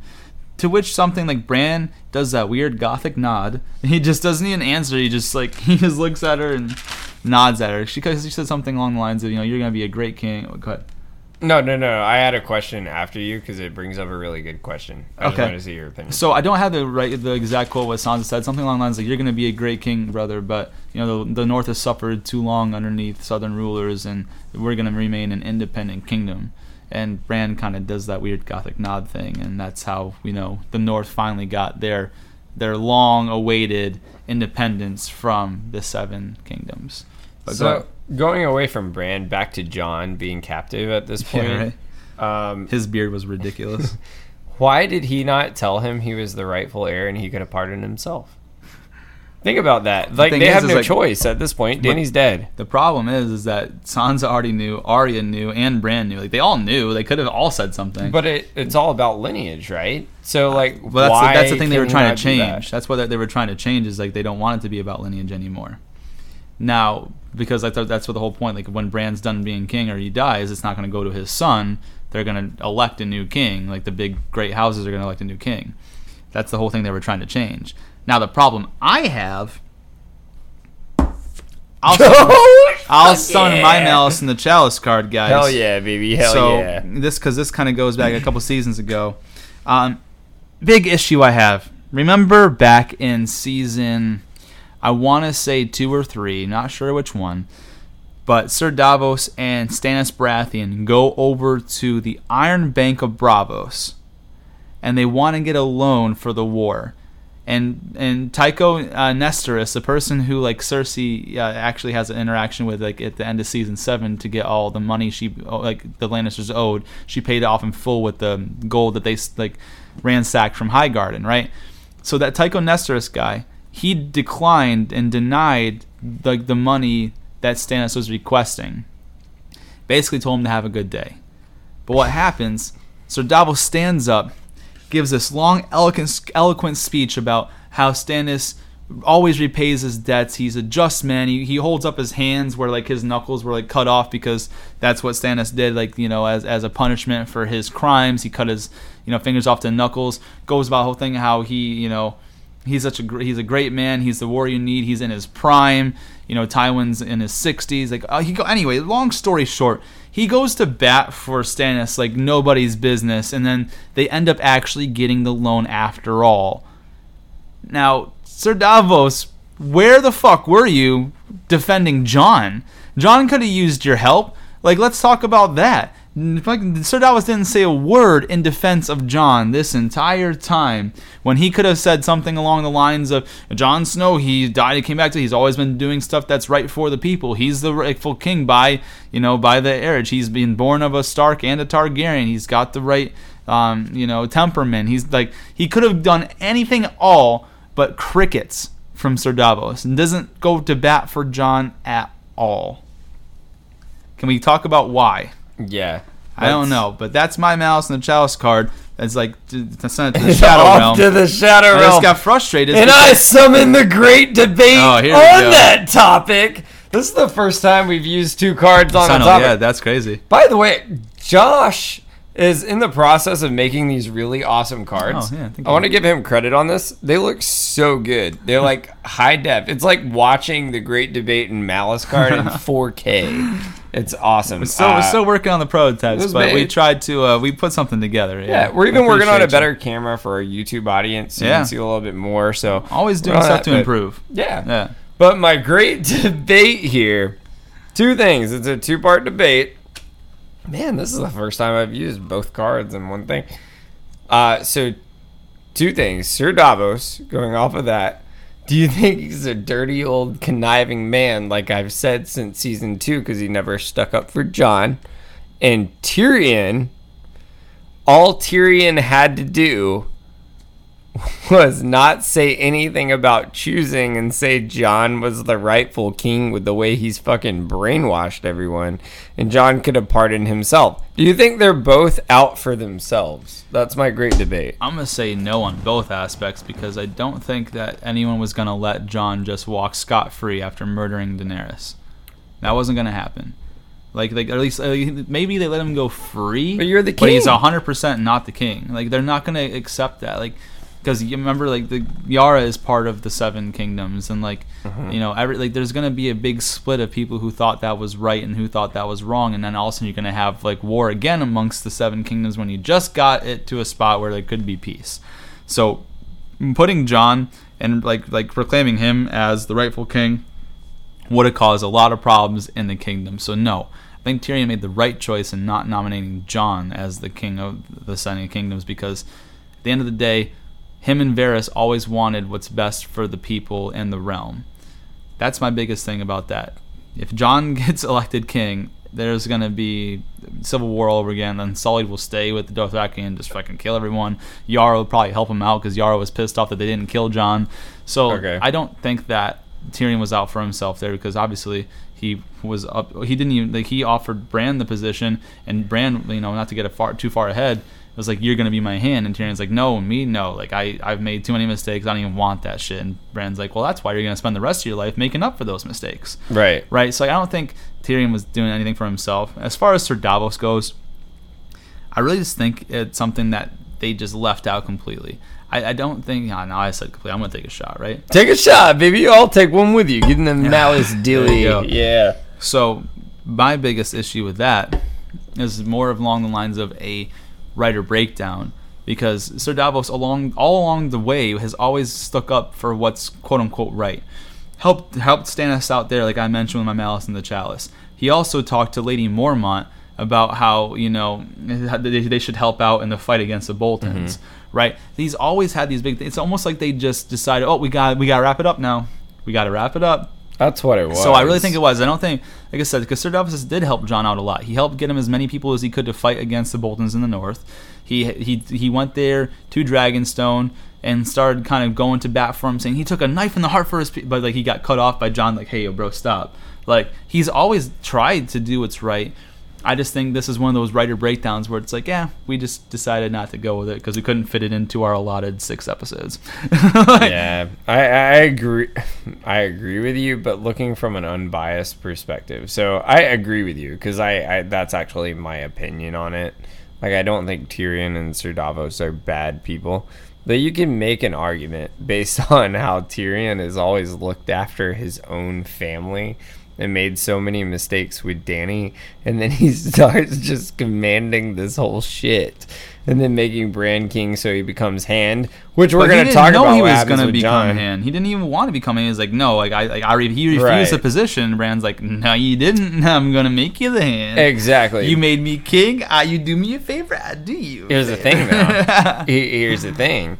Remember in Last of the Starks when he met with Bran when he was over there already talking about it, how he would be uh, Lord of Winterfell, and he said he didn't want it. So in his mind, he could even be thinking, "Oh, he's not gonna want this." So I offer it to him, but then he might accept it because he's kind of like wants to help the people, and then I'm in a good graces zone.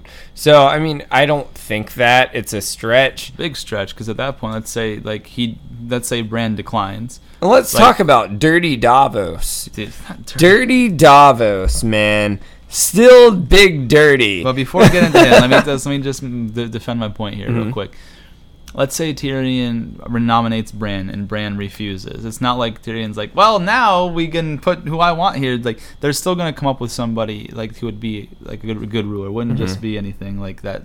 You know, Tyrion just decided to come up with the best option that he thought, and it worked out. But now we can talk about Sir Davos. Go ahead. And you always have some hatred towards this guy, but like this guy's a stand-up motherfucker. He's always been there. Like, He's is he stand up? Because Yes. the only stand up he did was comedy when he didn't stick up for Jon. He stuck provided up a for big Jon many joke. times, just not when it counted here in this last moment. And He I was think a that big was joke. more of a, like I said, I think that was Yeah. more of a writer breakdown more than it was like a, a, a character flaw on But let's- part. Let's look at the character though. Okay. When has he really stood up when it counted?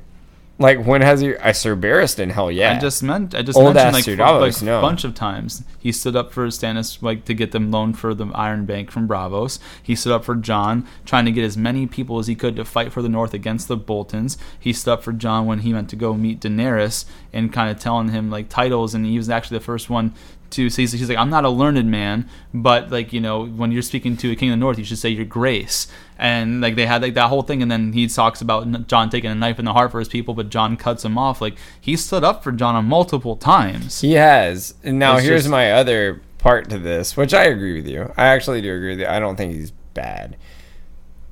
But from another perspective, so let's look from Stannis. He decided to correlate with Melisandre, which could have ended up bad when they sacked on Renly. So that's just one little tiny thing. With Jon, Wait, you talking about we talking about Davos? He didn't want to do that. Stannis made him do that. Talking about when she sailed him into the, the harbor and made the yeah, the but he still had baby. a choice too. Dude, that's your king who made you like he jump off me, the boat and drown. I'm just trying to give the other perspective. There's there's here. no, but there's really not like like I'm saying that doesn't hold up. I'm almost done. Okay, go ahead. Did I say I was finished here? Finish up. Finish up. I'm gonna destroy your argument. Go ahead. and then remember when Jon died?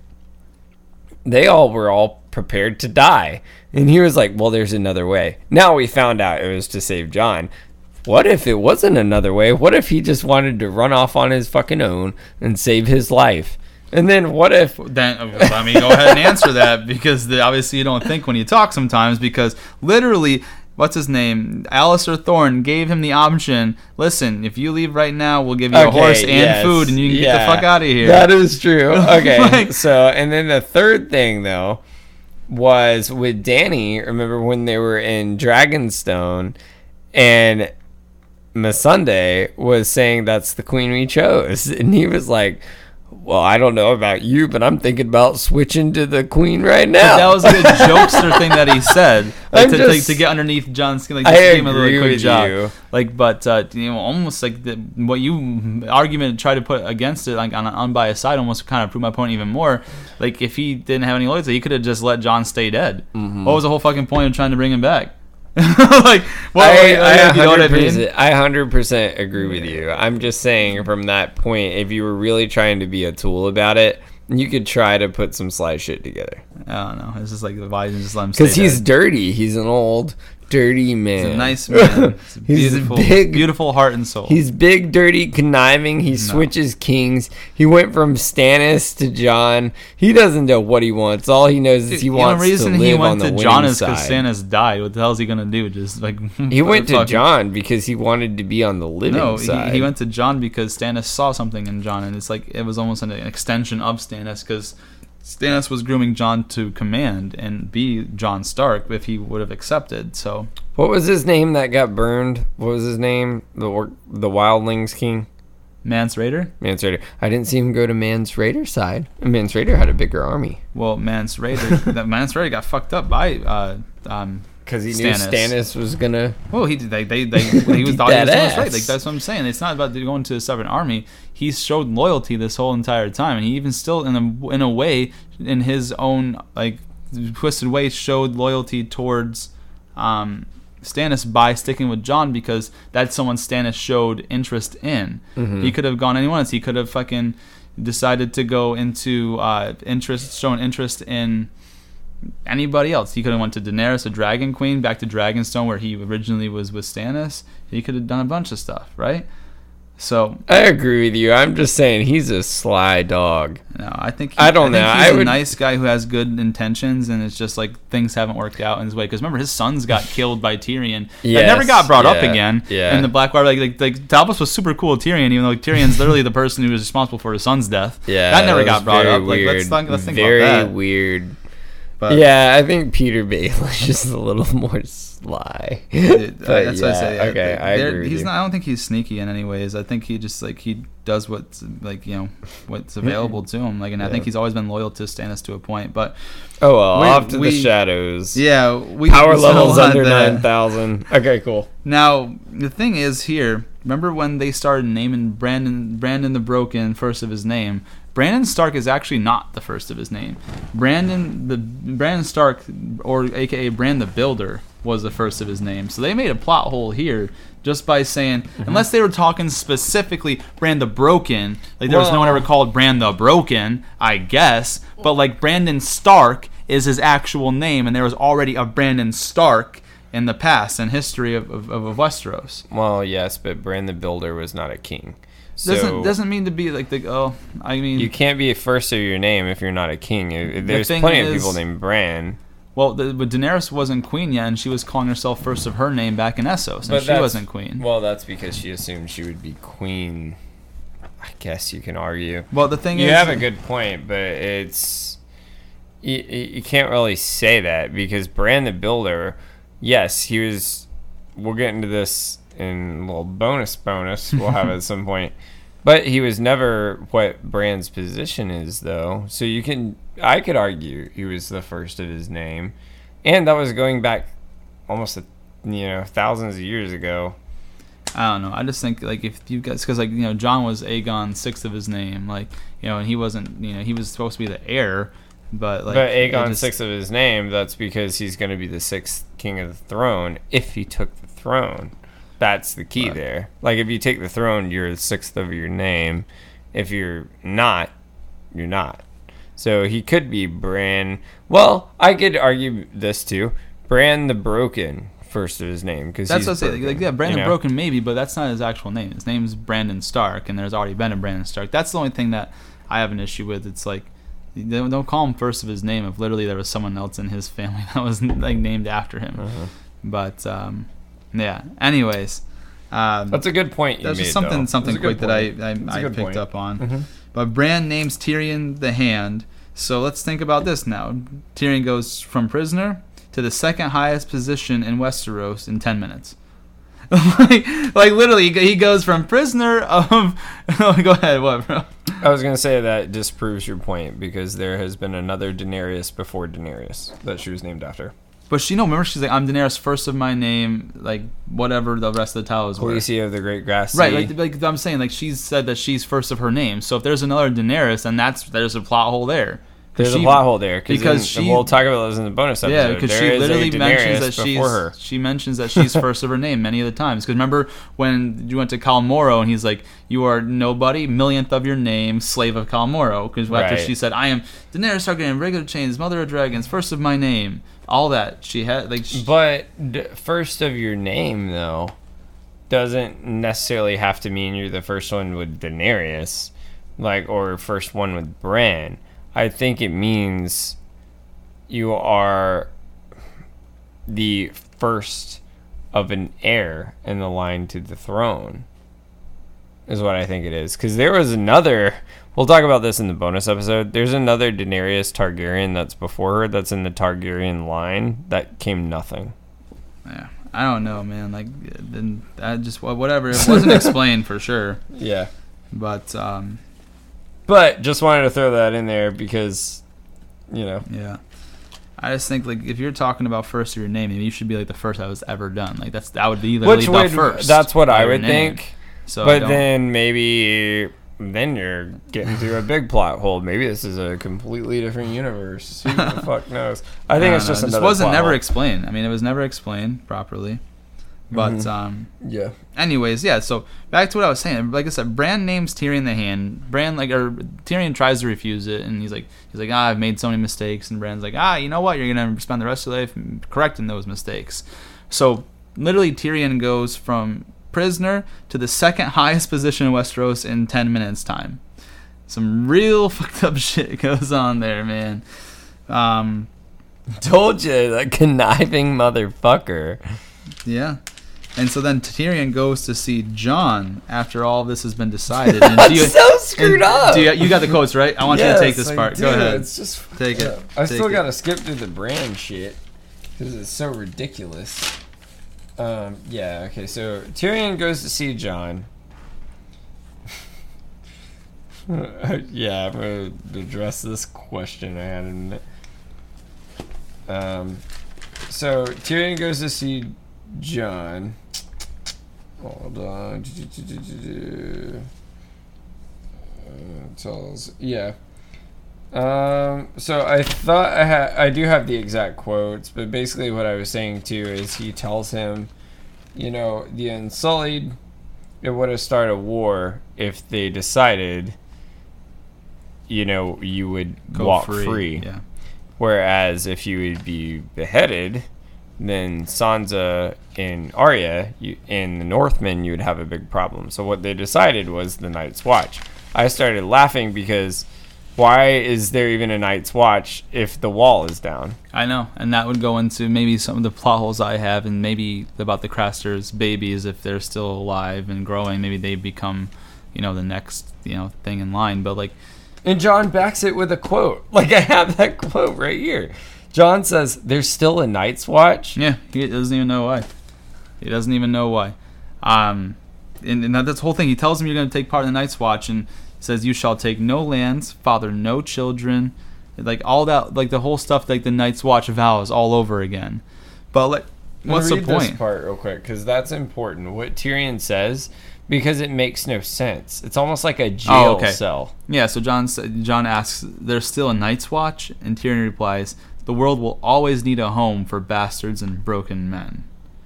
Right? makes no sense. Yeah. They're acting like it's a jail or something. Like this is like exile. Like that's, That's where the thing, and it's go. like, you know, the the wall is broken on Eastwatch's side. I guess Castle Black is still intact on that and in the center there.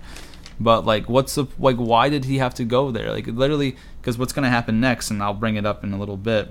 You know, when we figure out where everyone goes, the Unsullied aren't aren't even staying in Westeros. They're sailing off to Naath, right? So what's the fucking point? Like, as soon as they're gone, send a Raven to Jon. Hey, bro, come back in. Y'all Mm. good? Because you think the Unsullied are gonna come back? Like, do they think they care? Like, you know what I mean? At, the, at that point, uh, the only other part, first people that we don't know about are the Dothraki. We don't know what the fuck happened to them. but like, You technically, brought up a great and technically. Jon's their call because he killed Dany. So technically, Jon's the Dothraki call. how the fuck are So- they getting back to Essos? If they are even going. I, I So- mean, last time I checked, it took all these ships to get them over there that they didn't have. Are they gonna swim? I realized that the whites were able to swim. Maybe they can swim. This is the whole issue I have with this too. It's like they're sending Jon to the Night's Watch and like basically banishing him from civilization, but he literally saved the world Save the from world, Daenerys yeah. to taking everything over. You're punishing this man. He's done everything right, put himself last every single step of the way, and you're punishing him for it, basically. So I did put this down though, which is What you really got? cool because it's kind of full circle. Because he was trained by Maester Aemon, and one thing we've talked about on the show is kind of how he walked away from uh, Dance with Dragons, and he was actually talk about this at some point seen at a little funeral that occurred. Maester Aemon was, which is how they noticed he was in Night's Watch, but he was never seen after the fight with Daemon uh, Targaryen, which was in the Targaryen Civil War. And just like Maester Aemon gave up the throne, Jon gave up the throne and ended in the Night's Watch. but he like didn't he did. give it up. Like he got no choice in the matter. Oh, he yeah. he got told what he was gonna do. Yeah. Like- well, he kind of gave it up because he kept telling Dany, "You're my queen." Well, I guess at that and at that point there, I just he think it's gave it up. ironic. But it's just it was interesting because like he didn't get a choice then. He got told what was going to happen, even though Tyrion's the one that suggested the idea that he kills Daenerys. But Tyrion, no consequences for him. You're just the hand of the que- the king. No problem. Go ahead, Bran, and go ahead, Tyrion. Do your damn thing. If they- we'll just go fuck over Jon Snow. That's all if they good. offered it to him, though, do you think he would have taken it? Mm, he probably would have refused. But like they probably could have talked him into it by showing him he's the right person for Yeah. the job. But like it's just one of those things that he didn't even get a choice in the matter. He's done nothing but what was right for his people, put himself last every time and got fucked over in the end. This was like if your best friend you robbed a bank with, and then the, your best friend was the one that did all the dirty work and got off scot clean and was like, "Yeah, man, I, I got off clean, but uh, I had to sell you out." Yeah. You're gonna be going to jail for twenty five to life. But I'm good though. But like mean, you uh, did the right thing. oh, we're we're good. No, I mean like, like, I'm. That's good. actually that- that's actually We're let's, let's, let's circle it back, bro. So this is exactly what he says next. Jon asks Tyrion, like, you know, was it right? And Tyrion replies, "Ask me again in ten years." You know, so like We don't even know. He's he's telling me that I did all this shit. It might not even be the right choice. Like I just fucking like gave my life up for nothing, possibly. Like Is there a sequel? Because they left it off where they could potentially be all these sequels ten years from now. And then and then what Jon say next? Like I don't suppose we'll ever see each other again. And Tyrion says, "Who knows? Ten years is a long time." Like it makes like, no sense. Like it's just really ridiculous. But anyways, after that stupid thing, I've got the Unsullied selling for Naath. Jon says goodbye to Sansa, Bran, and Arya. Arya asks again, "What's west of Westeros?" No one knows, and she said, "Well, that's where I'm going because that's where the map's in." uh, Jon tells Sansa that That's really shitty. Yeah. She was crying though when Yeah. Jon grabbed her, and you really do see though, you know, Jon. we brought this up a million times how their relationship is. yeah, but I was gonna say, remember Jon said, "Do you think anyone's gonna stop you Yeah. from coming to the Night's Watch?" But And it wasn't because no. of that, because that's she mm-hmm. wasn't gonna stay in, in Right. Westeros, and that's like when they dropped that. But you know, Fucking Sansa's like, there wasn't any other way. no, Right? okay, okay, Sansa. okay. You just talk, you talking about no other way with Unsullied getting on the boat to Naath right now, dude. Not you know how long it probably took them to sail. It's let's say it took eight months to sail. You're gonna tell me like they're gonna like go back and check on you eight months from now. Hey, is Jon still in the Night's Watch? Mm-hmm. okay, whatever. And the But- fact we didn't bring this up, well, very little. The fact she screwed over her own family was like, nah, man, nah. All hail the six kingdoms. Yeah, well, it's, you know, it's remember because like, this is the, this is what she's wanted the whole time, and like Bran was like, yeah, you know what, like you we're fighting against Daenerys for this. You've been fighting since you took the like, Winterfell. But back. it's your own brother, your flesh and blood that you believe in. Yeah, but at, at the end of the day, like they like she wanted to make because at the end of the day, at some point. He's gonna die, and they're gonna elect a new king, and then that new king is gonna have Yeah. control of the north, and that's not what she wanted. She's like, "No, we are a fucking independent kingdom. yeah. Which That's it." now here's the other half of this. She always wanted to be queen. and she was. She ended up being queen. Yeah. So She ended up being queen. But you know, but uh, yeah, Jon tells Sansa the North is in good hands with her. Jon tells Bran, "Your Grace, I'm sorry I wasn't there when you needed me." And Bran replies to him, "You were exactly where you were supposed to be." so meaning like meaning like, but what what that I what that meant you. well what that meant basically is if we're talking about the um, the long night, right? Jon was uh, what he was apologizing for was not being able to get to Bran in time because he was trapped by Viserion. Mm-hmm. And but the thing is, like Bran is like, no, you were where you're supposed to be. Like meaning, like everything happened the way it was supposed to. So don't worry about it because you know this is what was supposed to happen, right? Um, so Jon leaves them, and the next thing I have here is Brienne. I thought this was pretty cool. You know, giving your your boy a final goodbye. Uh, fills in Jaime Lannister's pages in the books of the Lord Commander. Because remember back in in uh, season, I believe it was five, when Jaime makes his way back to King's Landing, um, Joffrey's like, "Where is your name in these books?" Oh no, it wasn't because it had to be season four because Joffrey was dead. And so- yeah, so Right. it was. It must have been the first episode of season four then. Yeah, it had to be because the Red Wedding happened. And yeah, so it either had to be like the last episode of season three or the first episode of season four. Joffrey basically mocks Jaime and says, you know, where are your pages in here? Ser Barristan has like 17 or 8, whatever the number of pages was, and Jaime only had like a small excerpt, and it was mo- mostly about him stabbing his king in the back. Mm-hmm. You know, so Brienne took it upon herself to fill in all the pages in, in his book of the Lord Commanders of all the amazing things he did, like like outsmarting Tyrion at Casterly Rock, um, surviving being a prisoner. Like she wrote a bunch of stuff and excerpts in there, which was a nice uh, homage to him. Basically saying, "There's no hard feelings. I understand that you did what you needed to do."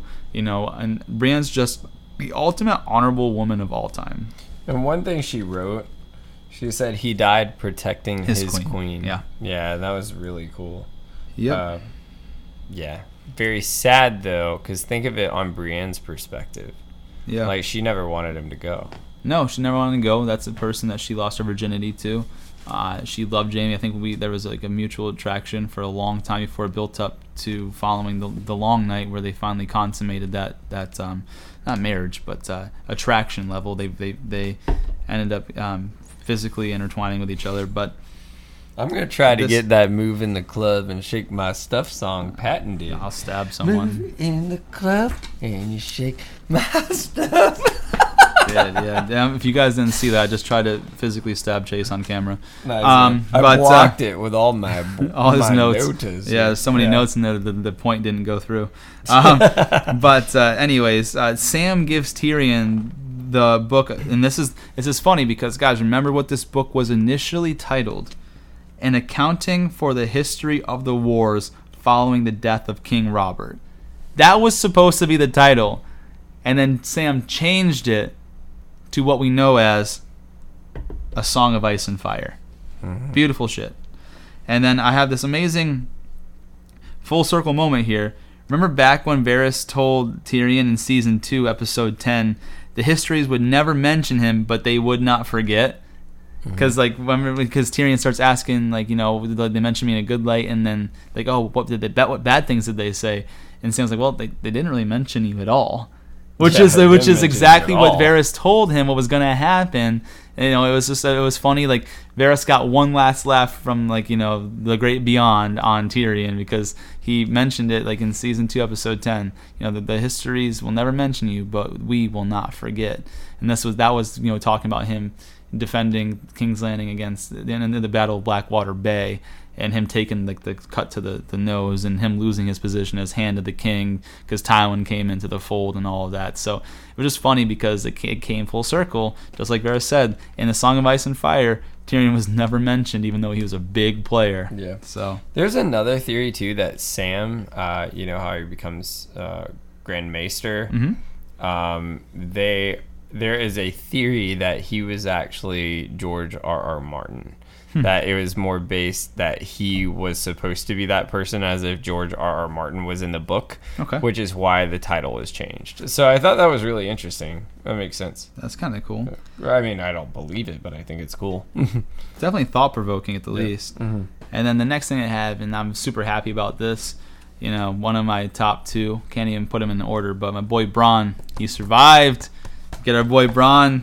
He uh, uh, he made Oh, it all the way through to the end. Giving man. me a castle. Yep. And, Yeah. Tyrion actually uh, held his end of the bargain, gave him Highgarden, and named Bronn Master of Coin.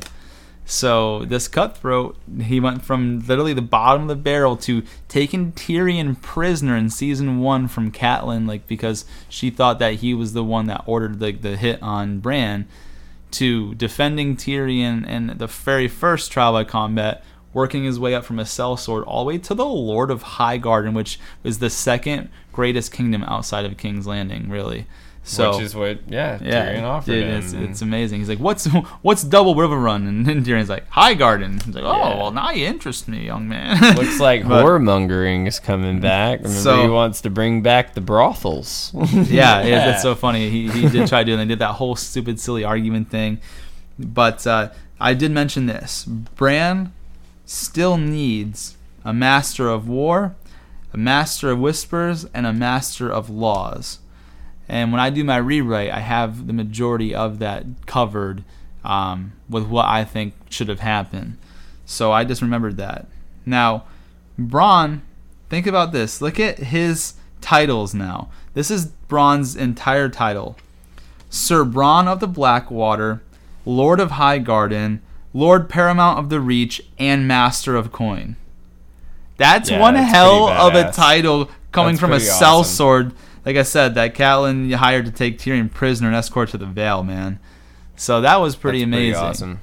Um, And then we have a big moment coming up um, where Bran.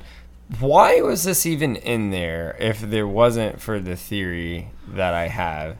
Well, there's. I just want to mention the other two positions that were filled. Okay, Sir. Davos is now the master of ships, Mhm. and Sam is the Grand Maester, right? Right. So now we'll get go ahead and, and talk about what you were about to say because I'm with you. Yeah, because Sam, uh, Bran looks at Sam and says, Drogon, any word. Why does he even care where Drogon is? Not only that, like, why does he have to ask? You're the fucking three-eyed raven. You can see everything that's happening as it's happening. Why do you need someone else to tell you, bro? And then that comes the point where he's like, well, maybe I can find him. Well, maybe you should have tried to find him already, idiot. Yeah, it makes no sense. And then what Sam says is he was last spotted flying east to Valette. And then he's interrupted. And the theory on that is is he was flying to Volantis.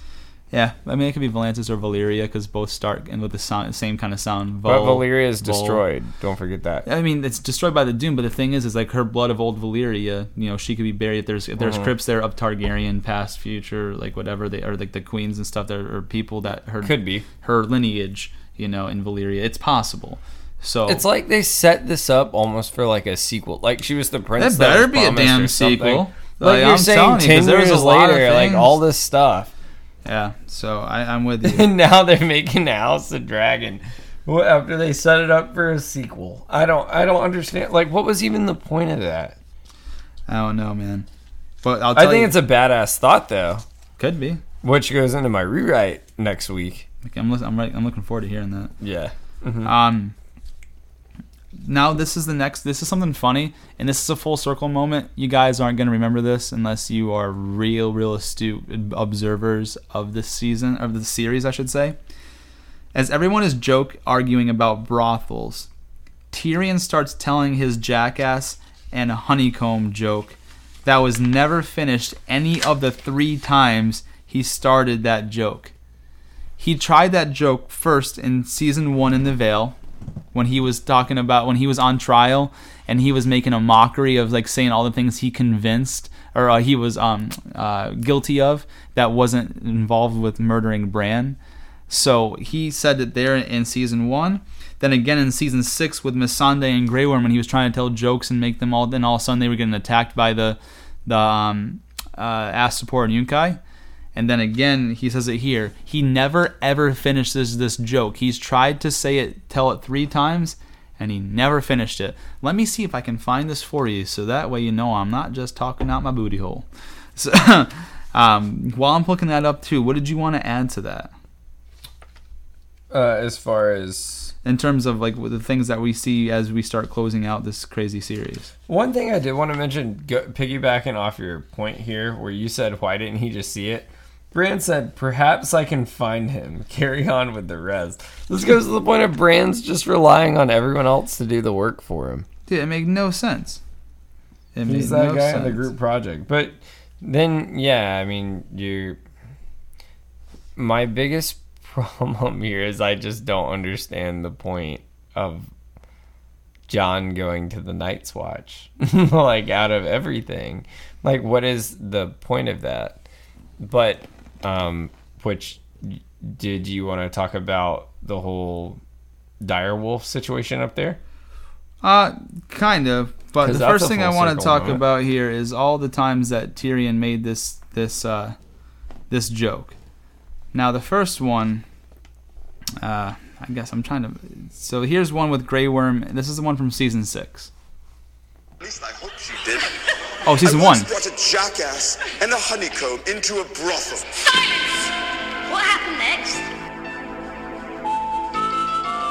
Sorry for the X Files thing that they you put on play there. the remix version? No, because this is going. That was season one. More jokes. I've once walked into a brothel with a honeycomb and a jackass. The madam says, and that was when the bell started ringing when Meereen got attacked. So the first time, Lysa Arryn interrupts him because he was on trial, and then the second time was with Missandei and Worm telling that joke that you guys just heard both times. Then the third time, he was starting to tell it again, and it cut out of the room. So we never got the fucking uh, punchline to this damn jackass and honeycomb joke, and I thought it was super funny that this has been something that's been going That on all cool. the all the way Yeah. through. So That is awesome. That's so Tyrion too. yeah. That's great. But yeah, next thing I have is, is Jon arriving at Castle Black, right? Jon arrives at Castle Black, and you know you see his like Night's Watch uniform kind of thing with his like Longclaw, like yay, cool. Kind of cuts over to uh, us seeing Arya and Jon and Sansa in, in all in different clips, getting ready for the next chapter in their lives, right? You got Arya on the boat. You got Sansa kind of sitting on the throne here. You got Jon kind of in the Night's Watch going through his stuff. And what I said is Ghost finally gets his deserved pet after all. Because Yeah, that's the that biggest problem I had was he just like, all right, Ghost, thanks for trying to help us out during a long night, but uh, I'll see you when I see you, buddy. Like, what in the world? Torn was just taking care of him after all this time.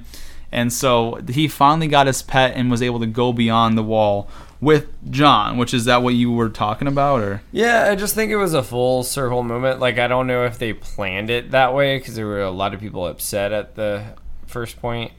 Um, do want to? This is kind of a, a you know out of left field side note here. By the way, you know when the Game of Thrones theme is playing at this point, like the I don't know if it's kids or, or people singing the chorus. So I looked this up because I thought it was interesting. The song is actually called The Children.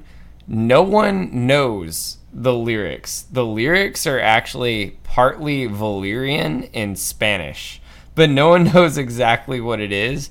And it's been all over Reddit and everything. So I thought it was very interesting. There's no actual lyrics and you're singing it. Like, are you mumbling what's words? wh- who's singing? Remember when they're walking out with the children and the theme song is going on and it, it was like mumbling kind of thing. Like it's like they're like I, I "Ah." don't think I paid attention to that. it's be like honest with you. da da da da da da da da da. Well, yeah, I know like the game, like the Game of Thrones like, theme song, but, like, ha, ha, ha, but there was like I didn't know there was any lyrics. I'm telling you, I don't know what Yeah. you're talking about with the lyrics. That's why I didn't. I don't remember hearing that. Like, I'll have to show you, but yeah, it was like uh, they were singing parts of it, and I looked it up, and it, it's partly word Valyrian and part Spanish. interesting. Very interesting, right? Yeah, no, I didn't. I didn't. And it's by that Ramjan guy that writes all this stuff. So interesting. Okay. Yeah, I mean, uh, after that, after we Ghost gets his like you know nice deserved pet, I see that uh, you know Arya sailing west of Westeros, Sansa she's sitting on her throne in Winterfell, and they're Of course she and is. they're hailing her as Queen in the North, Queen of the the North. Queen in the North. And Arya has her needle. Hey, Arya has her needle, Yeah.